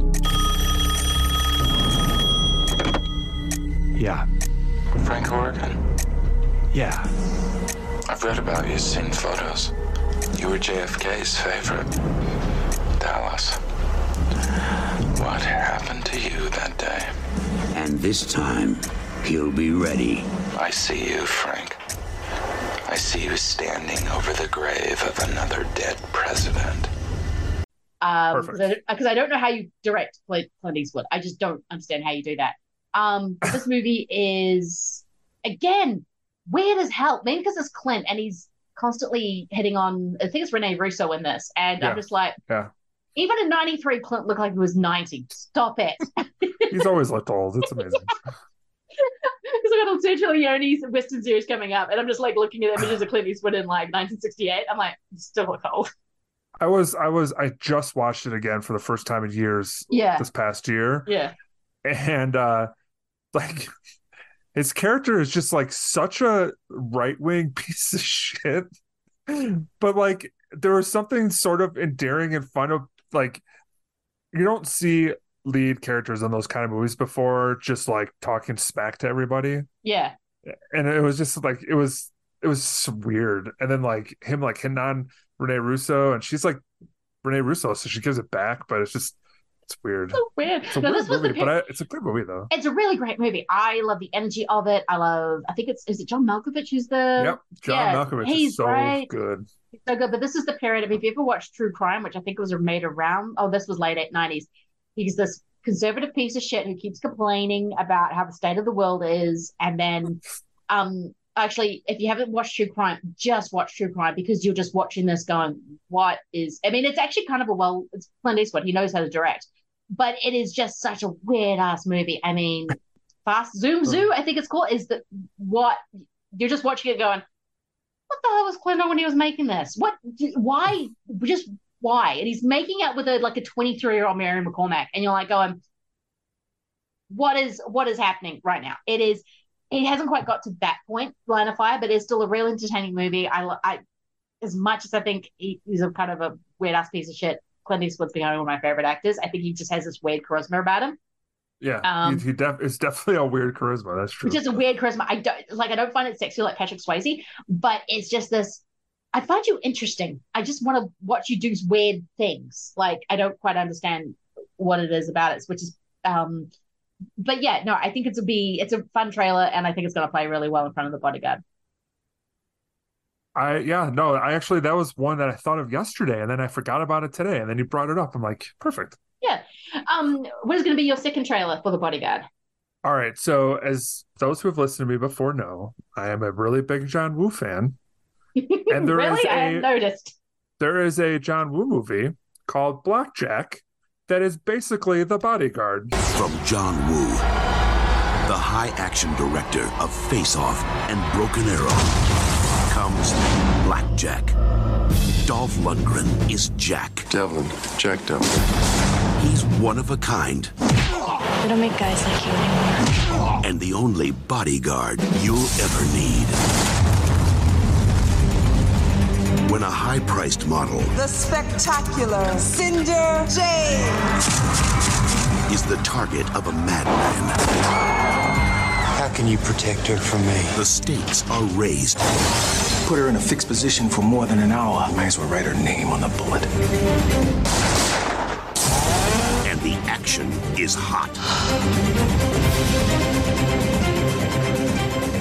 I have not seen this. In fact, I think I was meant to do this at one stage with Rob Antiquera, but we haven't done it yet.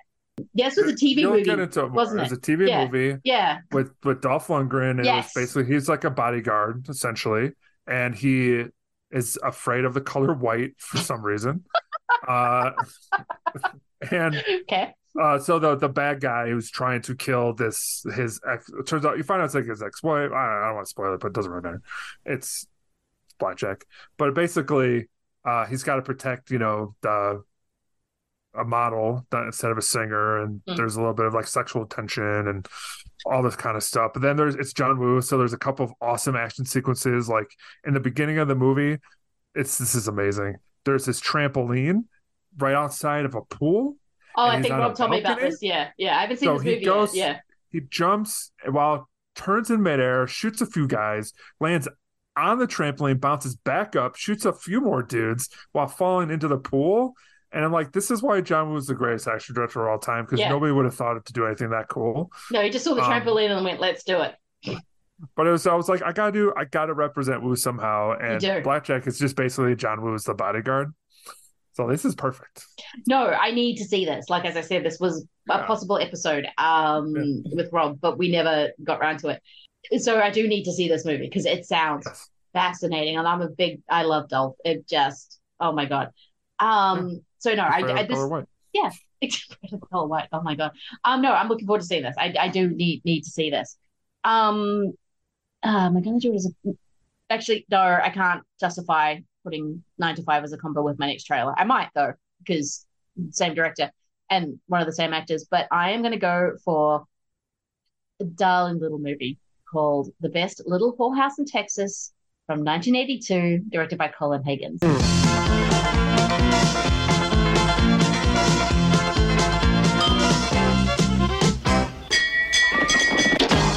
Don't touch that dial. The proprietor of this innocent looking ranch is a woman known only as Miss Mona. And the man who turns his back is Sheriff Ed Earl Dodd. Did I say illegal?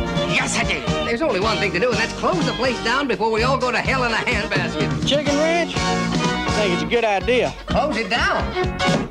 But the law is the law. Sometimes it's got to be changed.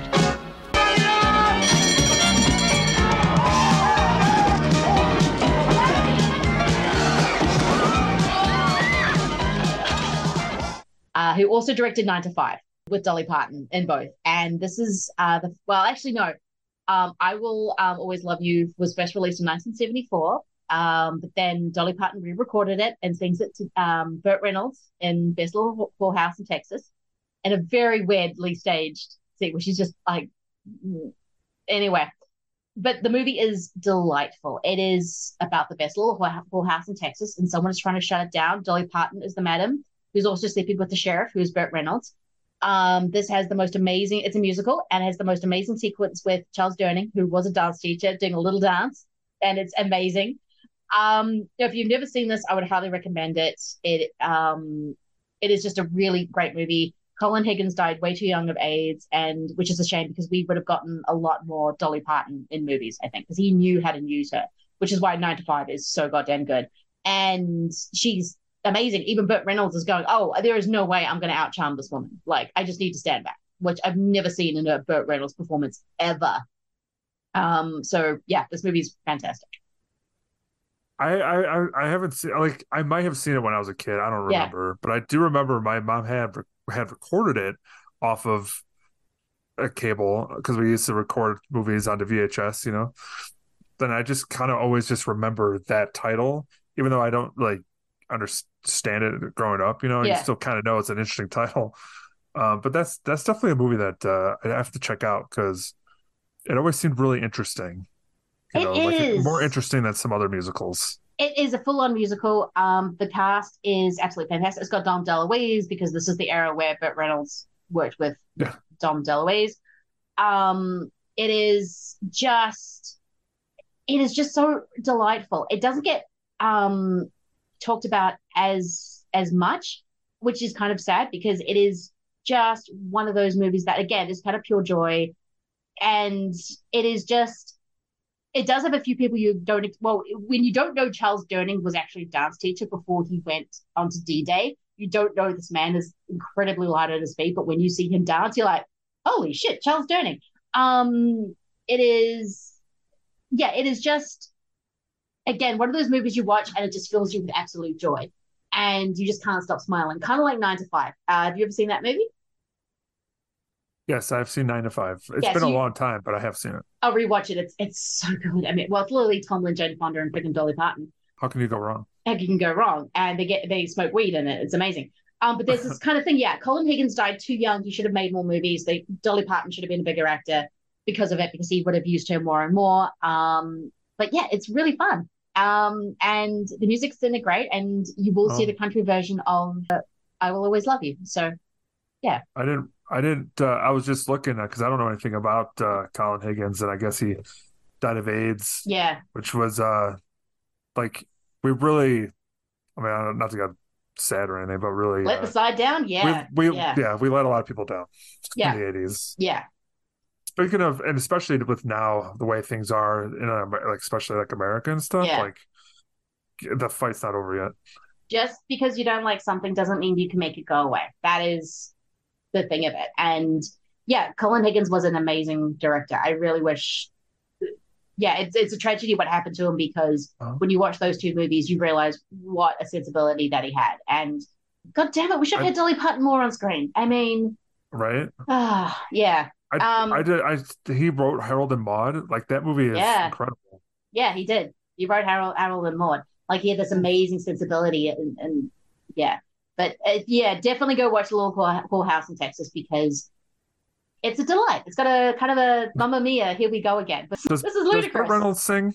Does Burt Reynolds No, sing? no, I don't think he does. Oh, he might do a little. Actually, I haven't seen it for a few years. I think he might a little, but not much. Who? Okay, because I'm like, who's who's going to be a, a better singer, him or Stallone? I think with Stallone. Oh God, I don't like it when Stallone sings either. We're going to be getting into. Oh God, I don't know how to approach the bodyguard. Frank Farmer to see Miss Marron. What? Alexander Graham Bell to see Miss Marron.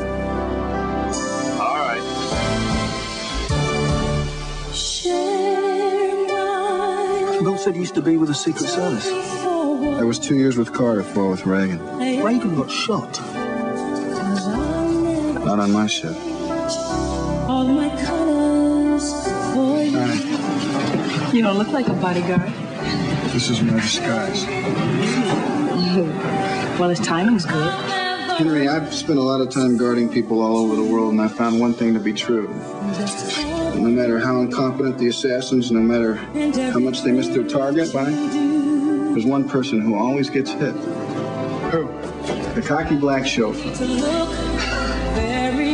You afraid I might get picked off my snazzy running suit? No, I'm afraid that I'm gonna have to jog with you. I won't hold it back again. This Someone was in my house? Wait a minute, someone was in my house? Everybody's afraid of something. That's how we know we care about things. When we're afraid we'll lose it.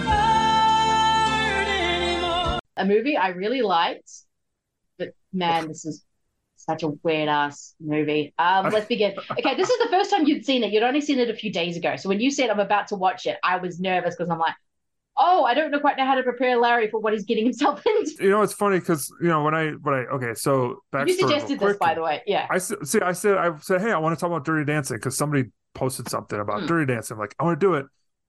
I'm like, what could be a, a good one to do? And I was like, you know what? Let's just do the Bodyguard because it's got a iconic soundtrack also. Yeah. A, a I soundtrack I had again. never I still listen to. Yeah. Yeah, and we'll get into that. But uh I was like, okay, well, you know, I've never seen it, so I'll watch it. And it's, I always think it's fun to watch a movie that I've never seen before and talk about it. Yeah, me too. Um, so I so I watched it on Friday. Uh, recording on Sunday, so it's only been a couple of days. But I was really into it. I was like, this movie is kind of awesome, it is uh, in a lot of ways. Yeah. and uh, I was like, like I on my Letterboxd gave it like three and a half. Mm. And, I was uh, a three, but yeah. I'll, I'll when we when we get to the very end, I'll tell you what my review was. But, uh, I I wrote, don't think we'll get to it. Holy But, uh, shit. uh, but I was just like, I don't know, man. There's, I guess there's, I, I'm starting to feel really nostalgic for the '90s, Yeah. and this thing was '92, and with Whitney Houston and the type of music she was singing, it's definitely more '90s. So we, the first couple years of the '90s still feel like the '80s. '92 is when it start feeling Really? more like Yeah. the '90s because that's when grunge starts coming out. Yeah. we're we're listening to a lot more music from black artists, and Whitney Houston's like huge uh, Yeah. star, obviously. She so like, was she imagine what Taylor Swift is now. That was Whitney Houston back in the early '90s. She was the biggest star in the world. Like there was no one, maybe her and Madonna. I think the only two I could probably compare. Like they. it's it funny you was- mentioned yeah. Taylor Swift, by the way, because I mm-hmm. said if they remade it now, you could make use it. Taylor Yeah, Swift was it the would be first Taylor person Swift. I thought of. Yeah, like she's coming to Melbourne or coming to Australia, and Australia has just collectively lost its goddamn mind. I saw people crying in the streets because they could not get tickets. Like it is. I couldn't believe she's in her like mid thirties. When the hell did that happen? I don't know. She was meant to be this 18 year old, and now she's like in her mid 30s. I'm like, wait, when did this happen? But no, she. ridiculous. That is kind of what Whitney was. Yeah. Um. Yes, she had a very complicated life. and maybe she should have left Bobby way. Whoa. Um, but Yeah, there's a lot of circumstances that Yeah. she probably I wish she would have done differently. but she didn't. Um, but when you're watching her on screen, she is like a light bulb. She just shines. Like there's something about her, and she was not an actor. This was her first movie role. I don't think she did many after it. Uh, Kevin Costner specifically wanted her because, as you did tell me after you watched this movie, is Kevin Costner God? I went 92. He was because he is just coming off uh, Field of Dreams. He's already won the Oscars for Dances with Wolves. He's done JFK, and oh, there was one other movie. Oh, Prince of Thieves. So Oh, he's, uh, I mean, back this, is gonna be this is when we're gonna say they don't make him like they used to. It looks great. It's very blue. Uh, so, I'm like so blue. It's like, why is this movie blue? I don't. Yeah. Anyway, but he was the biggest movie star at the time. Like in terms of male movie stars, I don't think you could get as big as Kevin Costner was in in 1992. I uh, wanted to mention too that my very first concert was for my sister's birthday. We went and actually saw Whitney Houston back in the Oh 80s. wow, that's And, uh, amazing. I wish I wasn't such a poopy pants as a young kid, being like, oh, I don't want to be here. Like, Girl shit. Then you're just like, oh, you're going to see Whitney Houston, yeah, but like, voice of a I got- I got generation. to- I got, to, see her, and I'm just like a poopy pants. I'm like, I, again, I want to go back in time and smack myself and be like, pay attention here, you idiot. Because, like, you know, she's well, it's freaking Whitney Houston, but I, I still remember the concert, you know, and she, everyone was just like going crazy and for her and stuff, and you know, she's uh, she's got so many great songs, such a, such an amazing voice. She's so good that they made a movie about her. Like, they don't do that for everybody. No, I mean Kevin Costner knew they were making this movie. I mean this. We'll get into the hell of the thing where I can kind of see the budget constraints weirdly because it was 25 million in 92, which is a huge sum, but there's weird things you can kind of see budget constraints. We'll get to the Oscar scene when we get to the Oscar scene. Goddamn Robert Wuhl.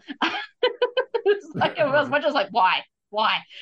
um, and then they don't use Dolly Parton's version of um, I Will Always Love You, which I still think is a weird decision. Um, be well, maybe they just didn't want another superstar doing it, but it had only had never gotten to the top 100 charts. It got into the it was number one in the country charts, but not the pop charts, and that's when Whitney took it over and the, technically stole the song from from Dolly. Yeah, so there's kind of these weird kind of things, but you still have, but when you kind of see the money, it's all on Whitney, and I think it's worth it. Like she is a luminous. She is beautiful. She is charming. I love it when she flirts with Costner. Um, I love it when she's smiling. I love it when she's just doing anything in this movie. I think she's really natural. I think she's really great. Um, I think she's, it, yeah, I think she is the standout of this of this movie. Like, I, it could have worked with other acting pairings. I mean, this movie was written by Lawrence Kasdan, who in '92 could pretty much do whatever he wanted. Um, Kevin Costner and Whitney Houston. It's kind of like this powerhouse kind of thing, um, which is why I don't understand why the Oscar scene looks so cheap. But it was '92, so I'm gonna. I mean, the Oscars themselves weren't that looked cheap themselves. It really wasn't. I have very different memories. Yeah, because I loved the Oscars back in the day. I know you sure did. You sure did. Yeah. You talked about that watching Yeah. with your dad and everything. Yeah. So you probably have a different like. I think it wasn't really until like '94 when I really started watching the Oscars. No, it was late eighties with with me. So I thought it was all glitz and glam, and when and I was kind of like, what? What? They couldn't fork out for Billy Crystal, and then I only realized he'd only been doing it like two years by the time they made this movie. So he wasn't Mr. Oscar yet, and Robert Wuhl had was actually one of his joke writers, which is going to explain so much about the, the early '90s Oscars. You go back and watch it, you're like, oh, and you're like, oh yeah, it's because Robert Wuhl was was writing jokes. Okay, that that makes sense. Uh, yeah, uh, yeah, Whitney Houston's really good in this movie. yes. I thought. Anyway, And Whitney it's- Houston, fantastic. but was it? I don't understand how they thought that she was like really bad enough to get nominated for worst actress by those pieces of garbage. The That's because the? Razzies are dickheads. They just they don't choose who's the, actually they think is the worst. They choose someone who's going to get attention. So if they say Whitney Houston, who is never been an act trained actor, um, and they purposely told her not to get acting training because they wanted her to be natural. Um, Costner and uh, Mick Jackson, yeah, they just do it. It's like nominating Bruce Willis for every single, giving him his own award. And once that you find out, oh wait, he actually has uh some, there is something actually wrong with him. They're like, no, we're sticking to it, and then they had to backtrack. But no, they're, they're just dicks. Yeah, they her, her and Kevin Costner have a really, I think, a really good chemistry. And there's I don't know, there's something about the way Kevin Costner acts with uh leading ladies that's very interesting. Like he's got like this. He's the opposite of Patrick Swayze in many ways is. with His his hips- charisma. His hips do not move. Like No. Kevin Costner's hips not moving. You're right. There's a really weird uh, chemistry, and I kind of think the woman, his leading ladies, have to work a little bit more with him than they just say if you would with Swayze, especially in this performance because he's meant to be a stone faced, passion's meant to be inside kind of thing. Seen Yojimbo 62 times. Um, I still didn't get the movie. Uh, it is so it's a weird chemistry. So I and when you sort of watch Prince of Thieves and a few other uh, women that he's working with, I got a feeling that they're doing a little bit more of the heavy lifting. Now, in saying that, I do love Patrick Swayze as a movie star. He's not my favorite because I think he can be a little stiff sometimes. So when he's dispelling wisdom on a bench, that's my favorite era of, of Costner. He- He's a very interesting actor, and I'm not. He's got a weird charisma. You're, you're right. I can't. It, it- there's something about him that you're drawn to, kind of like Clint Eastwood, but it's still a different char- charisma. Yeah. you know, it's funny. Uh, I watched Yellowstone, and there's there's this one scene where uh, he does something, and he basically says, "It's because I'm meaner than you."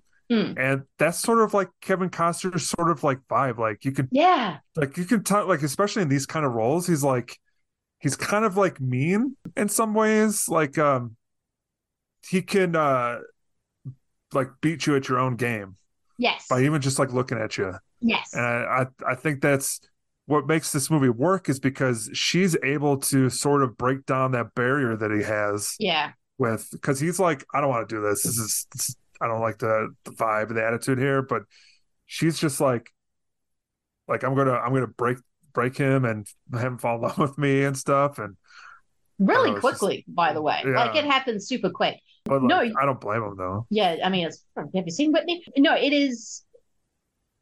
I mean, there's a sort of interesting power dynamic. In Dirty Dancing, Baby has all the power. She has the agency right from the beginning, and she keeps it to the end. There is no kind of her losing her agency. And this one, even though Rachel um, should have all the power, she's technically um, Costner's boss, which I can understand. Kind of sleeping with your employees a little there's a there's a conversation that needs to be had. Um, but in this movie, it's Kevin Costner who has all the power, and he keeps kind of t- telling her off, and she's not doing anything that bad. It's just like she just pisses him off by going in with another guy, which we'll get into the implications of that. Um, and that he's actually like, what the dickhead? So you're trying to kill this woman, and but you're going to try to sleep with her? Oh, fuck you. Spoilers for this. movie, Spoilers the for, the bad. Um, and she goes shopping, and then he gets pissed, and then threatens to quit. And it's he keeps threatening to quit, and I'm just like Rachel, just let him quit. Like you don't necessarily need this in in your life, but when she asks him on a date is one of the sweetest things. It is she is adorable. She's like, you know what? I like to go in this thing on a set of the guy, but since you keep following me around, I can't do that. So do you want to go on a date? And it's so friggin' sweet. And there's only one answer you say to that. It's like, yeah, I'll I'll go with you. And he takes her to a Japanese movie theater that apparently only ever plays your Yojimbo, and I love it so much. You know, the other thing too, I think he really is smitten by her kid. Like he, He is, yeah, like the kid comes up to him and just talks to him, and he talks to the kid like as a as an adult. You know, like a yes, he's not trying to like baby the kid or anything. No. And I think he, you know, he there's there had to be like there's something fatherly about Costner that you very that fatherly. uh, yeah, that works. And that's one of the reasons why I think he wanted to stick around in the first place is just meeting her son. So the whole You know, thing is the, the thing with the boat is absolutely saving the son. So Oh Yeah. man, that, that scene is ridiculous though. so stupid. so I, I will say he's I'm running. I'm like, he must know it's going to explode. No, he had no idea. He No, just he he just just was kid he's off like, the boat, threw him into a freezing lake, and then it He's like- exploded. He's like, I was like, uh, you know, he probably would have been fine in the boat. He's not just gonna. The boat's not gonna tip over. No, he's a kid, so he might not like control it well or whatever. But like, he almost like drowns the kid or whatever, and then the boat explodes. I'm like, this thing's gonna explode, and then it Yeah. exploded, and I was like, yes, it exploded. But Yes. did he know? Not know? He had no idea. It's so It weird. It's so. Just like throwing a kid into a freezing light. It's like, what Oh man, that that whole sequence when they're like, oh, we gotta get off the grid. Yeah. I was like, I was like, oh my god, what is happening here? Oh And my then- god. This is what and it kind of leads to why they can't be together is just because he's too much of a bodyguard. Like it's like no, it's just your jobs. You can be together. This is not like a freaking Douglas Sirk movie where everyone just gets shitty out of a perfectly normal relationship. It's you can be together, but no, he's too much of a bodyguard, so they can never be together, and they have to go off the grid. So he takes them to his dad's house. It's like, what, what, what is happening? The, yeah, it's funny. I mean, just like the fact that it's written by Lawrence Kasdan Yeah, uh, was really interesting, and you know, I guess it was set to be. It, they were good. It was like Steve McQueen. I think he wanted to be in it originally. So this Yeah. has been germinating few- for a while. There's a few pairings he wanted, he wanted, he wanted, and, And, uh, it, yeah, didn't come until Diana Kevin. Ross was going to be in it at Yes. one point. And uh, it makes sense too because like Steve McQueen and Kevin Costner kind of very similar sort of like vibes. I yeah, they do. Yeah, and Um, um, but like it's well it's like it's a well written movie as far as just the plot mechanisms you know like you get you get some pairings going you do all this, this bunch of stuff. Yeah, it's yeah, like that, mm, yeah, it's 1992 so we're like we're in the height of like the sexy movie that we don't get anymore. So it's not quite as explicit as like uh basic instinct but it No. sort of has that lurid sort of like plot of like who the killer is and all that kind of stuff. No, it's, it's- just it's a t- bizarre. It's only in 1992 could this movie exist. I know because the, the plot of the movie is is that Kevin Costner, who's like the ultimate bodyguard, um, you see him save someone like mid scene, and when it opens, and then he gets this job. Um, uh, Bill um, Bill Cobbs hires him to uh, protect this uh, Great Bill Cobb. the Great Bill Cobbs legend, um, hires him to protect a, a mega superstar, the biggest star in the world. She's nominated for an Oscar.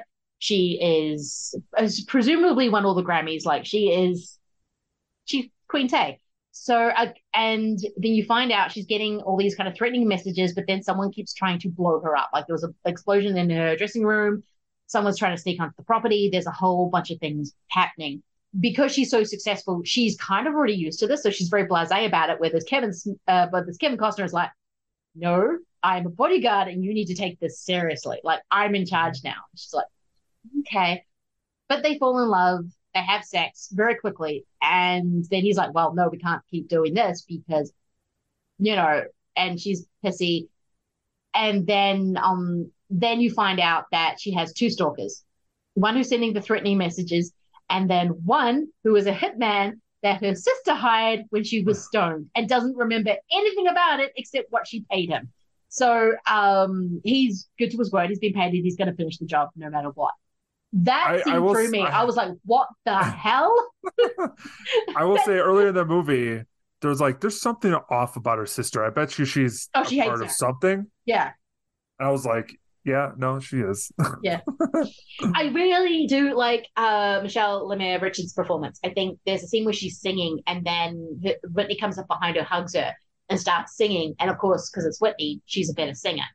And just the look on her face is just pure hate. Like, yeah, like you just ruined my nice little moment. You Yeah. hussy. you hussy, this is why I want you dead. Um, or what did you did in one moment when I was high? Like, it, this the kind of when What kind of drugs was she on? It couldn't have been just marijuana. No. You know, she was on something heavier because she doesn't know who it is, where it was happened, what bar. All she knows is that did she have the cash on her? Was she just carrying around loads of cash? To, when she ran into a hitman, that she was just like, "Here, kill my sister." Like it is that entire. That's why I say it's, it's really well plotted, which it is in thing. But that scene, I'm just like, okay, wait, what is happening? That because it's. I mean, this is a strange movie that only could be made in 1992 in no other time would this movie ever get made and the way that it functions. So it is, yeah. So when you get to that point, I'm just like, wait, what is happening? And then two seconds later, she dies because she's the evil sister. And you're like, well, I, I do feel sorry for her because it's got to be hard having someone as talented as Whitney Houston as your sister, and you're forever just going to be the sister of someone and or in the shadow.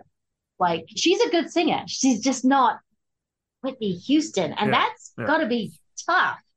Sure. Like, yeah, you're just got to look at her and just go, "Oh, I'm only where I am because you are great as you are."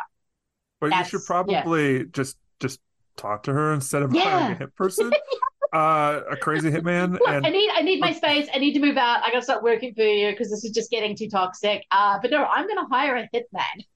yeah, it was, uh, and that uh, it's so funny too because like part of me was just like, what is this weird character who just like is going to like try to like sleep with her at the party? And I'm like, I'm like, okay, well, now it makes sense when you find out that's gonna be like the the hitman or whatever. Yeah. But I'm like, that that whole scene is just like real icky. So It really is. I mean, it's well, that's definitely written by a dude. it's definitely written by a dude. It has definitely got that kind of thing. Of it is very much. You can tell the more maleness in this movie compared to the more feminine of Dirty Dancing. You can tell it's much more male because it's like, oh, women be sh- crazy. They be shopping, and it's like she went shopping. I mean, this is a woman who clearly understands her fame, but actually likes to have a normal life. She likes to hang out in dingy country bars. She likes to hang out at the cabin and, the lake. She's actually enjoying herself she just wanted to go shopping. Um, yes, there is a crazed bomber after her, but she's kind of very well aware of her life and how all that insanity is always just going to be there anyway. Like it's she's flippant about it because that's the kind of the way I'd imagine you have to deal with it. I mean, the amount of stalkers that these people have is horrendous. That someone's fantasy life can just get way too like social media has made it worse, where you just think you can just talk to someone because they're famous and you get, expect a replication, even though they don't know you, but you think you know them.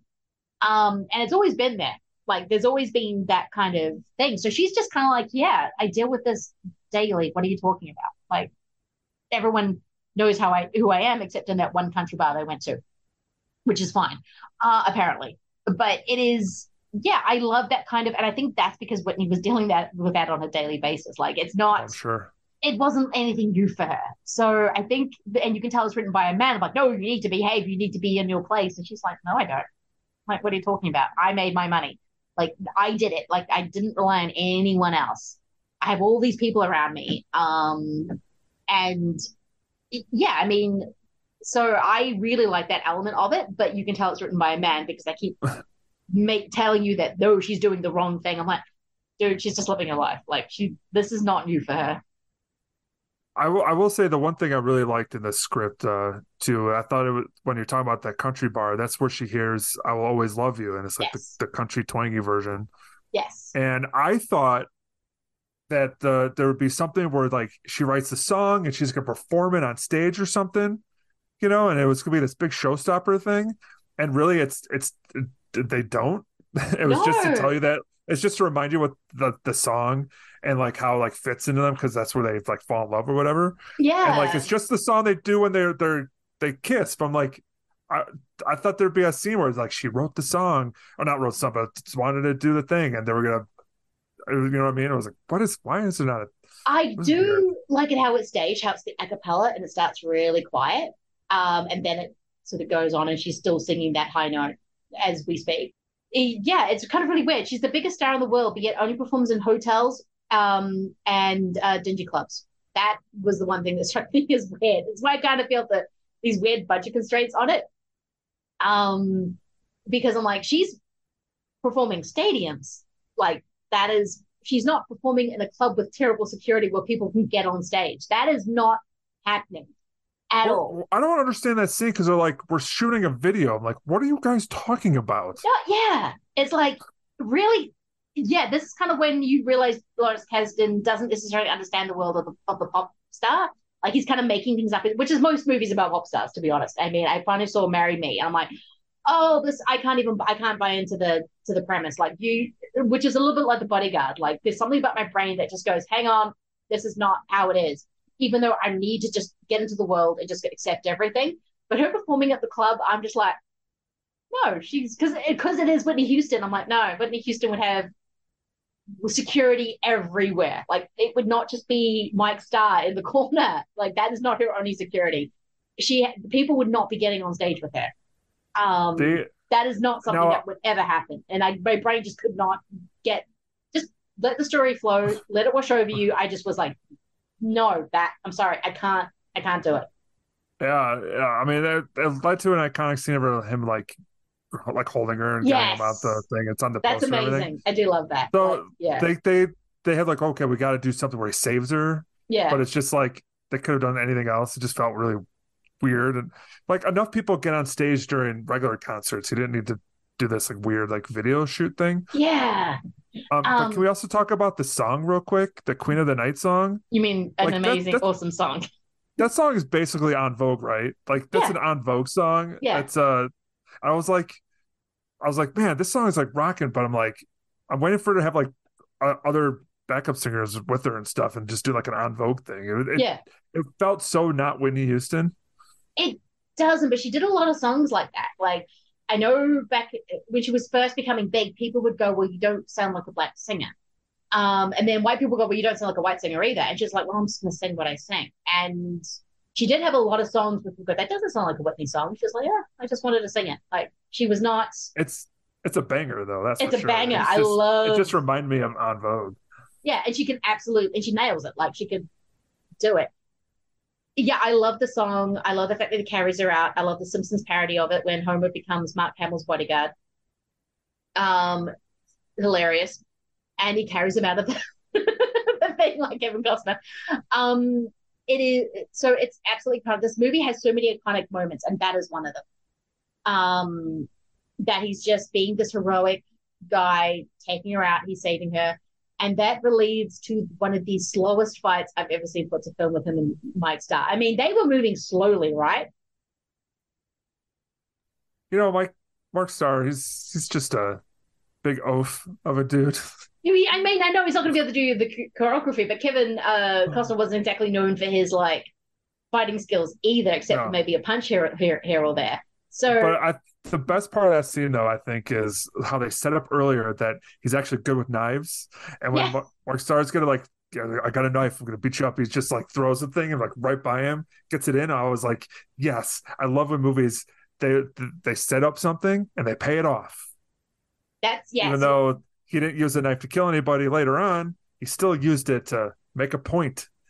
Yes, but I do love when he kind of picks him up and kind of throws him over the bench, but he doesn't. It just feels so slow, just like which is probably Oh, how the action fight would be. But it just, I don't know, the whole fight seemed very in slow motion. I was just like, huh. I think I'm being very conditioned to how fight scenes are meant to be now, like when you're watching a John Wick or something, and everything's so quick, and I'm watching this going, You can see that. That's very slow. That's slow. probably why. It- yeah, It was still. I thought it was still pretty pretty fun scene though. Yeah. I, really- I, I, because I, I'm a big fan of guys who, uh, are like, I don't need you. I'm already good at this, and then they're humbled, and then they become buddies. yeah. He became like, like that in movies. Kevin Costner's best friend. It was amazing. He's like, I look. He's like, I look up to you now because you are way better than me. Yes, you are. You are the king of the bodyguards, which was Kevin Costner's thing when he was God. It was like, I'm going to come in here and be the best of the best, and everyone's just going to go, "Yes, you are the best of the best." Like, especially Dances with Wolves. Like, I am the best Native American. I'm, it's like, okay, sure. Uh, still I'm the best fish man. I'm the best. I'm the best of the big fish man. I am the best of being the Robin Hoods. Like I come in and teach all the other outlaws how to be the best Robin Hood. I think he's almost the best baseballer in Field of Dreams. I can't remember. I need to watch that movie. That movie was surprisingly delightful. Um, and I hope Yeah, that was kind of his. favorites. Yeah, it's kind of um the yeah he comes in and I'm going to prove I'm the best of the best, and that was always his. I'm going to be the best postman in, a dystopia. Uh, yeah, I yeah. mean- no, I, I, I totally really see like the theater to speak that, by the way. I think he's. I think he's. He like Clint Eastwood and stuff. Yes, like you might Clint not have Eastwood like the greatest range of all time, but like there's something about his.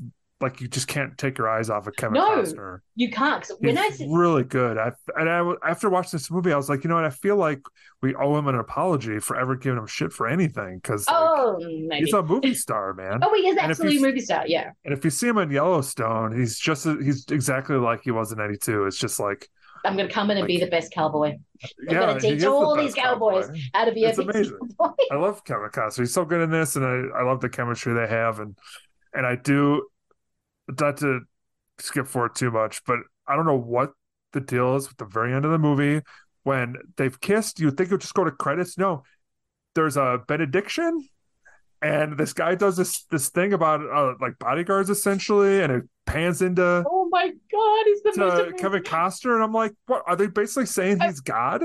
Like, what is happening here? It was weird. He's always watching. No, because he is always watching. Um, no, because the thing is, you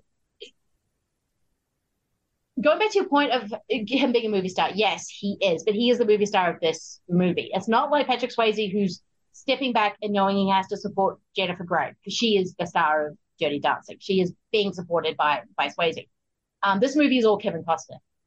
So this movie ends on this most amazing song, um, which I think is I love both versions. Um, Dolly Parton's "I Will Always Love You" and Whitney Houston's "I Will I Will Always Love You." Even Dolly Parton had apparently when she first heard it had to stop on the side of the road and went, "Oh my god, she, she's doing amazing things with with my song." Like she forgot she ever gave it to them when they asked for it. Um, and well, this is what she said in, in, in, an interview. And so, so that's kind of you end on this amazing moment that's focusing on Whitney, but because it's Kevin Costner and he's kind of like Clint Eastwood in the way that I love him when he's on screen. Every single time I see an interview with him, I don't like him. I'm kind of like, oh, okay. Um, yeah, and it's not to do with anything, not quite like Clint Eastwood with politics. It's just something about him I don't. It's like I know I'm not going to get on with this guy if I ever meet him in a room. When but when you're watching him on screen, and I got the feeling that because this is Kevin Costner's movie, it had to end on Kevin Costner. He's just not Whitney Houston, so it has to have him in the corner, zooming in. Just giving a benediction to this room. It's hilarious. And he's standing in between two flags, and his eyes are just darting from one side to the other. He's always watching. And I'm like, that's why you couldn't be with Rachel? Because you have to stand in a corner? Nobody puts Costner in a corner. Apparently, people do put Costner in a corner. Costner. it's such the I don't. That weirdest whole note scene to is end on. weird. It's like, what the hell? That's what makes it great, though. oh, I started laughing so hard because Oh, you're right. It should I- end on it should end on the song. It has to end on the song. That is a perfect, perfect song. Um, when you hear Whitney Houston sing "I Will Always Love You," it's fantastic. It's a showstopper. It she was already the biggest thing already. That song comes out, she's like ten times bigger. Like that song was everywhere. Like you could Oh, not yeah. you could not get away from that song in 1992. That and the whole would- world just on repeat. Those two songs. Um, I would argue though that I have nothing is a better song. Oh, it is. Yes, I have nothing is actually the best song in on the soundtrack, and I will listen to that song every few days. Um, I didn't even know it was part of the movie or the soundtrack. I thought it was just on something else. yeah, And just was- another Whitney song. Yeah, So yeah, so when I was learning about the soundtrack and all, there's that. There's uh Run to You is really good. Um and I'm just like, oh, no wonder this is the highest grossing or the highest selling soundtrack of all time. Because Yeah. like, you know, it's it's basically just one of her best albums ever. I didn't even realize. I thought it was like one song and there's like seven. Oh no, like I love how this thing um does in the in the movie where he first like I love his introduction to to Rachel when he's walking into this room and he doesn't um it's just on screens, everyone's sort of stretching, practicing this very foreign world, and then you kind of meet Rachel like an off like it's sort of off the cuff a little bit because he's so confused about what is what is happening. And then when you hear the songs, it's a recording like Queen of the Night, I Have Nothing, and I think, oh no, you don't hear Run to You sing live. Um, but you hear and um, I Have Nothing recorded somewhere else, like just on a TV or a radio. And then you see them, you see them, you see her perform them live. And when you actually, and it's, she's probably lip sync. I don't think she's singing live on set, but it feels like she is. Like, just the, you realize what a superstar she was. Like, when you see her singing in a weird hotel, I have nothing, and you're like, yeah, that's because you're awesome, and that song is amazing. It's yeah, she's uh the presence she has when she's singing is just amazing. Yeah, it is. Um, Oh, I am every woman's also on this too. I forgot. I Oh, thought that it was is. on a. I thought that was on a completely different album. Nope, on this one. Nope, nope, it's on this one. It is um it is absolutely incredible. Um and I just want to give credit to people who wrote it. It was David Foster and Linda Thompson. Uh they wrote I Have Nothing. Um and that is Oh yeah, well, it's David Foster and the other one. I mean, come on, these Yeah. these people are like good at writing songs. Yes. So you write these great songs and you have these great singers do it. They become iconic. Yes. Exactly. There's, it is there's nothing I can write that'll ever be iconic. no, me neither. Like people are going to forget this podcast in three years. Like it's, um, I'm not writing. I have nothing. I'm not Dolly Parton. I'm not writing. Um, I will always love you. Like there's no, there's no way. Um, it's going to be thing. I mean, if you look at his, they go, what is David Foster's biggest hit? It gives you six songs. Um, after the love is gone, I have nothing. Look what you've done to me. The prayer. I mean, yeah, he was a hit factory for for a while. But yeah, if you want to get good people songs, you get those um things. So it is it, it- yeah, I mean when you watch her, you're just like, holy cow. Um, she's just probably lip syncing the words, but she still has this presence when she's singing. And I love when she's singing I Will Always Love You. And it's just like you just you don't see where she is, or you know she's performing somewhere.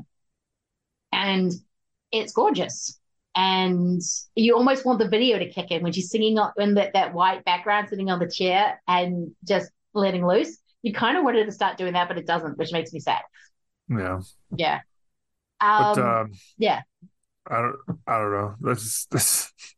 I do think it's funny that they they that she got nominated for an Oscar for best song, but she doesn't even sing the song at the Oscars. Did they do that? Did they not have their? no they did that occasionally yeah it was a weird I was- oscar thing yeah Like, I I, would have. I would have loved if the movie just just stopped and she just performed the song. yeah that would have been great that would have been the perfect place to have um i have nothing but to have someone who's not as good a singer as whitney houston sing i have nothing it's like which is why it's such a hard song to sing because it's was written i think it was probably written for her so they knew that they could go different ways. But to have a woman who's just a really good singer sing it and not whitney i'm like no doesn't nah sorry it doesn't work. You need whitney to come off stage sing at the oscars have her moment. Um it should have been she might get shot during that song not her going out and presenting. Um which was like with everything that I know that's happened at the Oscars, watching someone almost not get assassinated and someone have a freak out and then get shot on stage is like, yeah, this this is all part of the course now, isn't it? I mean, Will Smith assaulting Chris Rock on stage, uh, them reading out the wrong because you, when the guy picked up the card, it's got blood on it, he's wiping it. I almost wanted to say Moonlight. that would have been hilarious. that would have been hilarious. She didn't actually win best song. It was actually this other one. No, she was winning Best Actress. No, Oh, that's right. she did not win She already Best won best song. she won best song and best actress. Yeah, this movie won Best Song, and then um, and then uh, yeah, she won she won Best Actress for this movie that we only know she sings "I Have Nothing" and it's called Queen of the Night. That's all we know. Uh, I want to see that movie actually. Me too. Yeah, I want to see Queen of the Night because she'll sing Queen of the Night, and I love that song. Now, the other funny part I I, I want to just bring up real briefly because I, I didn't go back to rewatch it, but when he dives in and takes the bullet for her, and he's still able to sh- shoot the guy, Hmm. he shoots him and then shoots the camera. The camera blows up, and I swear to God, there's blood splatter goes onto Teri Garr's face. I'm like, is that Teri Garr? Does she get blood all over her? Like, what is going on here? That was like the the effects were weird. The I'm like, effects I don't were know, weird. man. This is this is Oh, amazing though. I was the- like, the- oh, the man, this whole- so cool. The whole Oscar sequence is straight up weird. Like I don't know. Well, the fact that Robert Wuhl is hosting just feels wrong. Bad jokes. With Bad, oh jokes. oh my god, so bad jokes. He just says, "Oh, that stage woman had big boobs," and he just goes bubba boom for like two minutes. I'm like, It's he's what is what is Robert happening? Wuhl's terrible. He is. I mean, why? He was a thing for like three seconds. Like, uh, He I did, don't like he him. did Batman and a show everybody apparently hated uh, called Arliss, and that's about I it. don't like him in Batman. either. Yeah, he's not great, but uh, the He's movie's not great, great. though. the movie's The movie's great. great. I Just love we it. just, I I, think love you it. should watch it. But yeah, yeah. 'Cause If you haven't seen the biggest movie of 1989, go see it. I you know it's funny with the with the bodyguard. I was like, you could totally remake it now, but like, it wouldn't. It, it would be kind of boring. I feel like you No, you could do it. Um, because you know, Taylor Oh, it's Swift a acting a generic story, It's a very generic story. Um, but so you, you, can could redo that, but you can't make it like this one. no because you can't make it this weird. Like Yeah. no, because people aren't going to buy it. Um, yeah, because the the oh my god, the Oscars. I I couldn't get over the Oscar scene. I was just like, what is happening? Like this is Why was it not even the Grammys? That's what I was thinking as well. Why does she have to be an actor as well? Is it because they're trying to make her the biggest star in the world? Like, yeah, let it be the Grammys. Let her perform on stage with like a full thing. I don't know why they kept. It was almost like they had this amazing soundtrack and they just never let Whitney go full Whitney, and that was a shame because you have Whitney Houston. Use Yeah, because then and then what you do is if it's the Grammys, then she's performing and she actually performs "I Will Always Love You," Yes. which would be a callback to her hearing the song, and then she's or like, I "Oh, have nothing. it." Yes, or I have nothing. Or do that typical 80s thing where they said, I'm just going to change the song, like all the arrangements, everyone's just going to know it, and I can now sing I'll Always Love You, and it'll be an amazing moment. Like, Yeah, yeah, I don't understand why it's the Oscars. Missed opportunity. I think it's because I think it's because it's Lawrence Kasdan wrote it, Yeah, and he's more of a movie guy, so he doesn't he wants to do the Oscars Yep, because probably it's probably it. 100%. Yeah. 100%. Yeah, and no one was telling Kasdan no in '92, and it shows with this movie because the choices in this movie are just, wow, really? okay, we're we're doing that. Oh, cool. But then you see Costner, who is really great on screen. I love watching him, and then you have Whitney, who's effervescent. Um, Bill Cobbs is in this movie. I love the sister Michele Lamar Richards, the guy who's playing the assassin is kind of weird. There's a few other uh, things. So it is a really watchable movie and it's really Very great. watchable. And they don't make melodramas like this anymore. Like you don't No. just get people falling in love dramatically. It has to, It's yeah, it's sad. but definitely watch it. Definitely watch it. It's, it's like streaming everywhere. Like it's not like I- a hard movie to find. Yeah, you know, it's a big good movie to watch with other people, and you know, it's a fun, fun, fun little action thriller romance musical thing. Yes. um, but just to go into the year of 92, because I've realized the early 90s is like the best. Hey, like from 1990 to like 96, 7 is actually the whole 90s is just, we, we didn't realize we had it this good. Like, even if you didn't like the movies, the top grossing movies of 1992, of course, number one is Aladdin, Right, classic Disney. classic Disney. Um, some of my favorite show tunes come from still Aladdin. Um, Home Alone 2, uh, Lost in New York, classic. Would absolutely do a show on that movie because speaking of, whoa, they made choices. Um, Batman Returns. Everyone keeps saying that movie was a flop. No, this movie made bank. It's just everyone was angry at it because it was Danny DeVito biting off noses. So it's a, it's a weird movie. It's a weird movie. Oh my god, I was like, I love it, though. It's weird. oh, I was a kid watching this, going, oh, someone get. I fell in love with that movie so hard, which explains how hard I went for like um Universal Monsters after it. it. That this is the movie. Like I should have realized. We'll get into why my reaction to it, but anyway. Um, actually, I should probably show and talk about Ed Wood, a movie I hated, and I wish I could go back in time and go, Lindsay, this is everything you love. Just shut up and enjoy it. Um, Leth- Lethal Weapon three. Um, movie I don't think I've seen since '92 actually. A Few Good Men, a movie I watch regularly because Yeah, that, again, great. it's great, ridiculous, but great. Because you you cannot handle the truth teller. Uh, you cannot handle the truth. Uh, Sister Act. Uh, same guy Oh wait, directed. Sister Act. You know who directed Sister Act? Yeah, no, know. Same guy directed Dirty Dancing. Because Yeah, yeah, see? See, he's circle. back.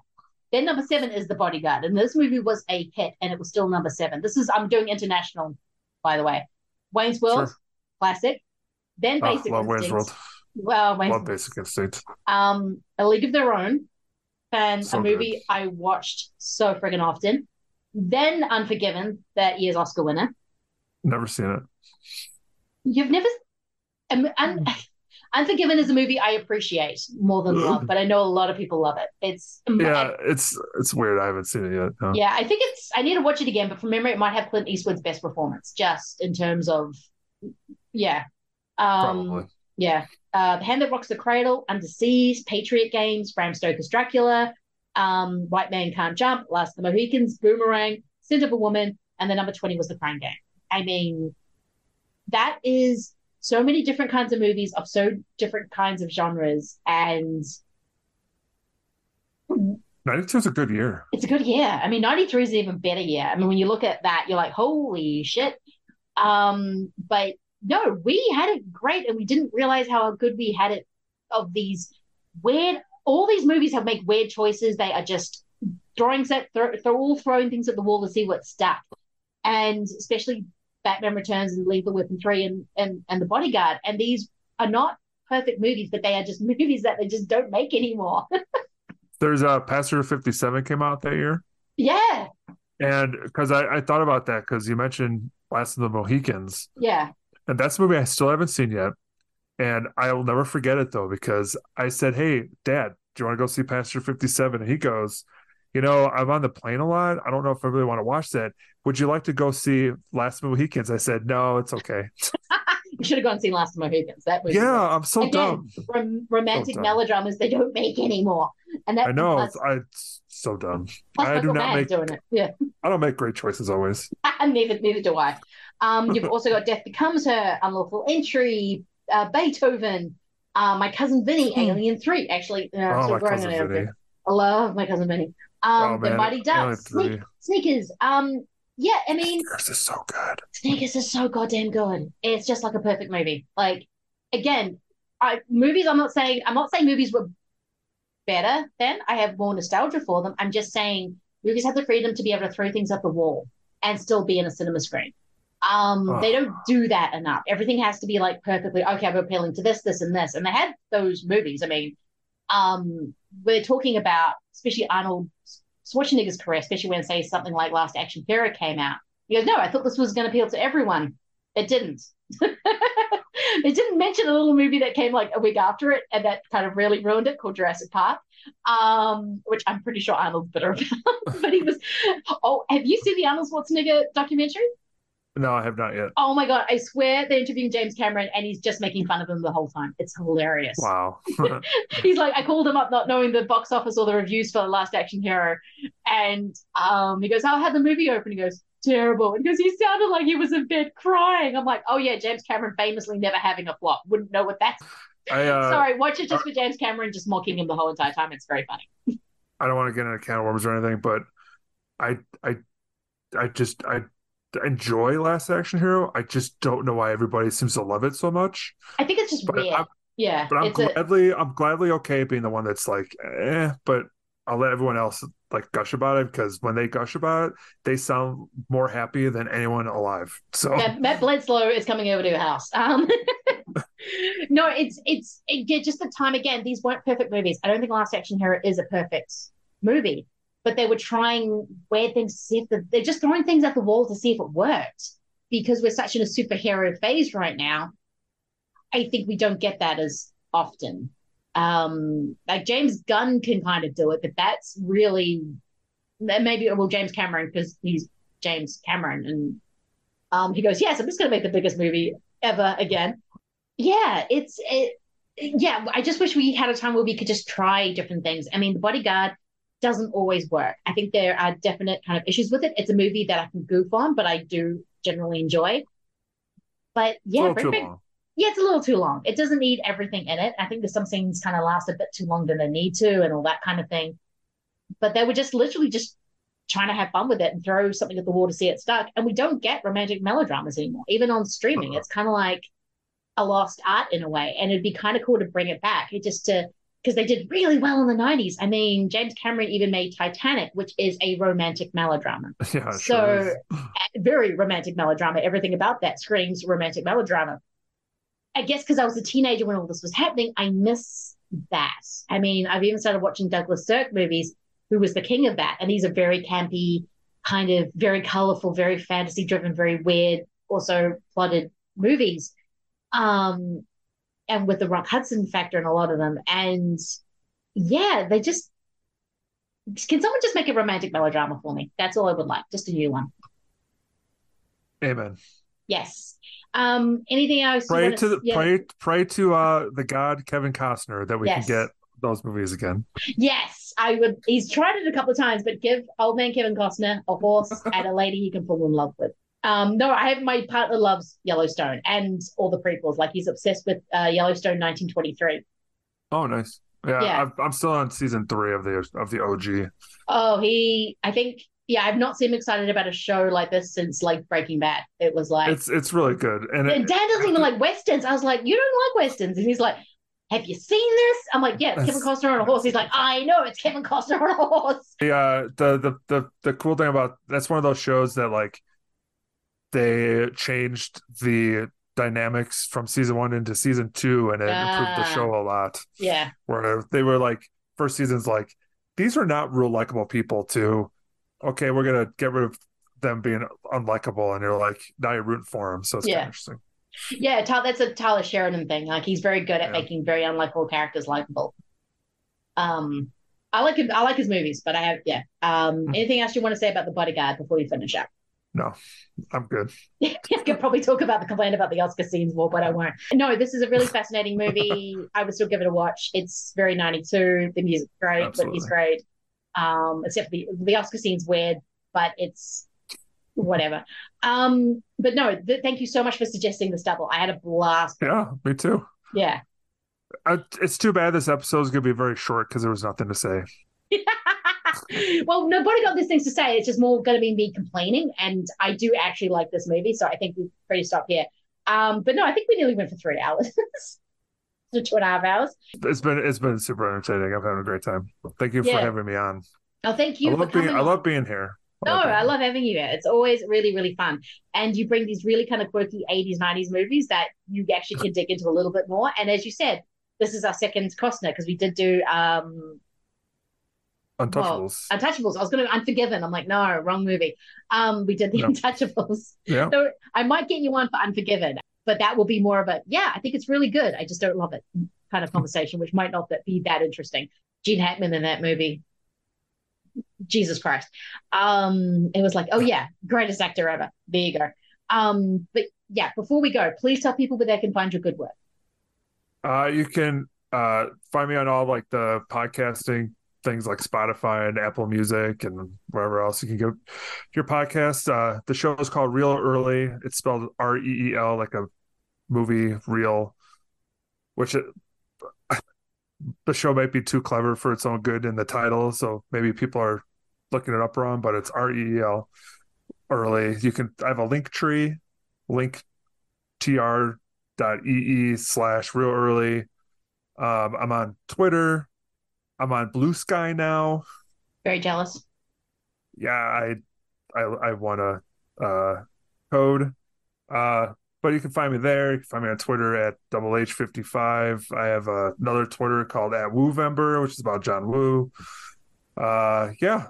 Uh I if if you're listening to the show for the first time and you think I'm just the bee's knees, uh please listen to my show, give it five stars. Uh check out Lindsay's episode. It's I really enjoyed that one. I learned a whole lot about Australia and New Zealand and yes, Reel Early. no, please get Reel Early a listen. It's a fun show. Uh, especially, I'm really loving you bringing back people to talk about movies that made them. I think that's fascinating. Um, so that is abs- absolutely amazing. Um, yeah, uh, Schlock and Awe, or or on all the pods where you can listen to it. If you want to give it a rating, that would be great.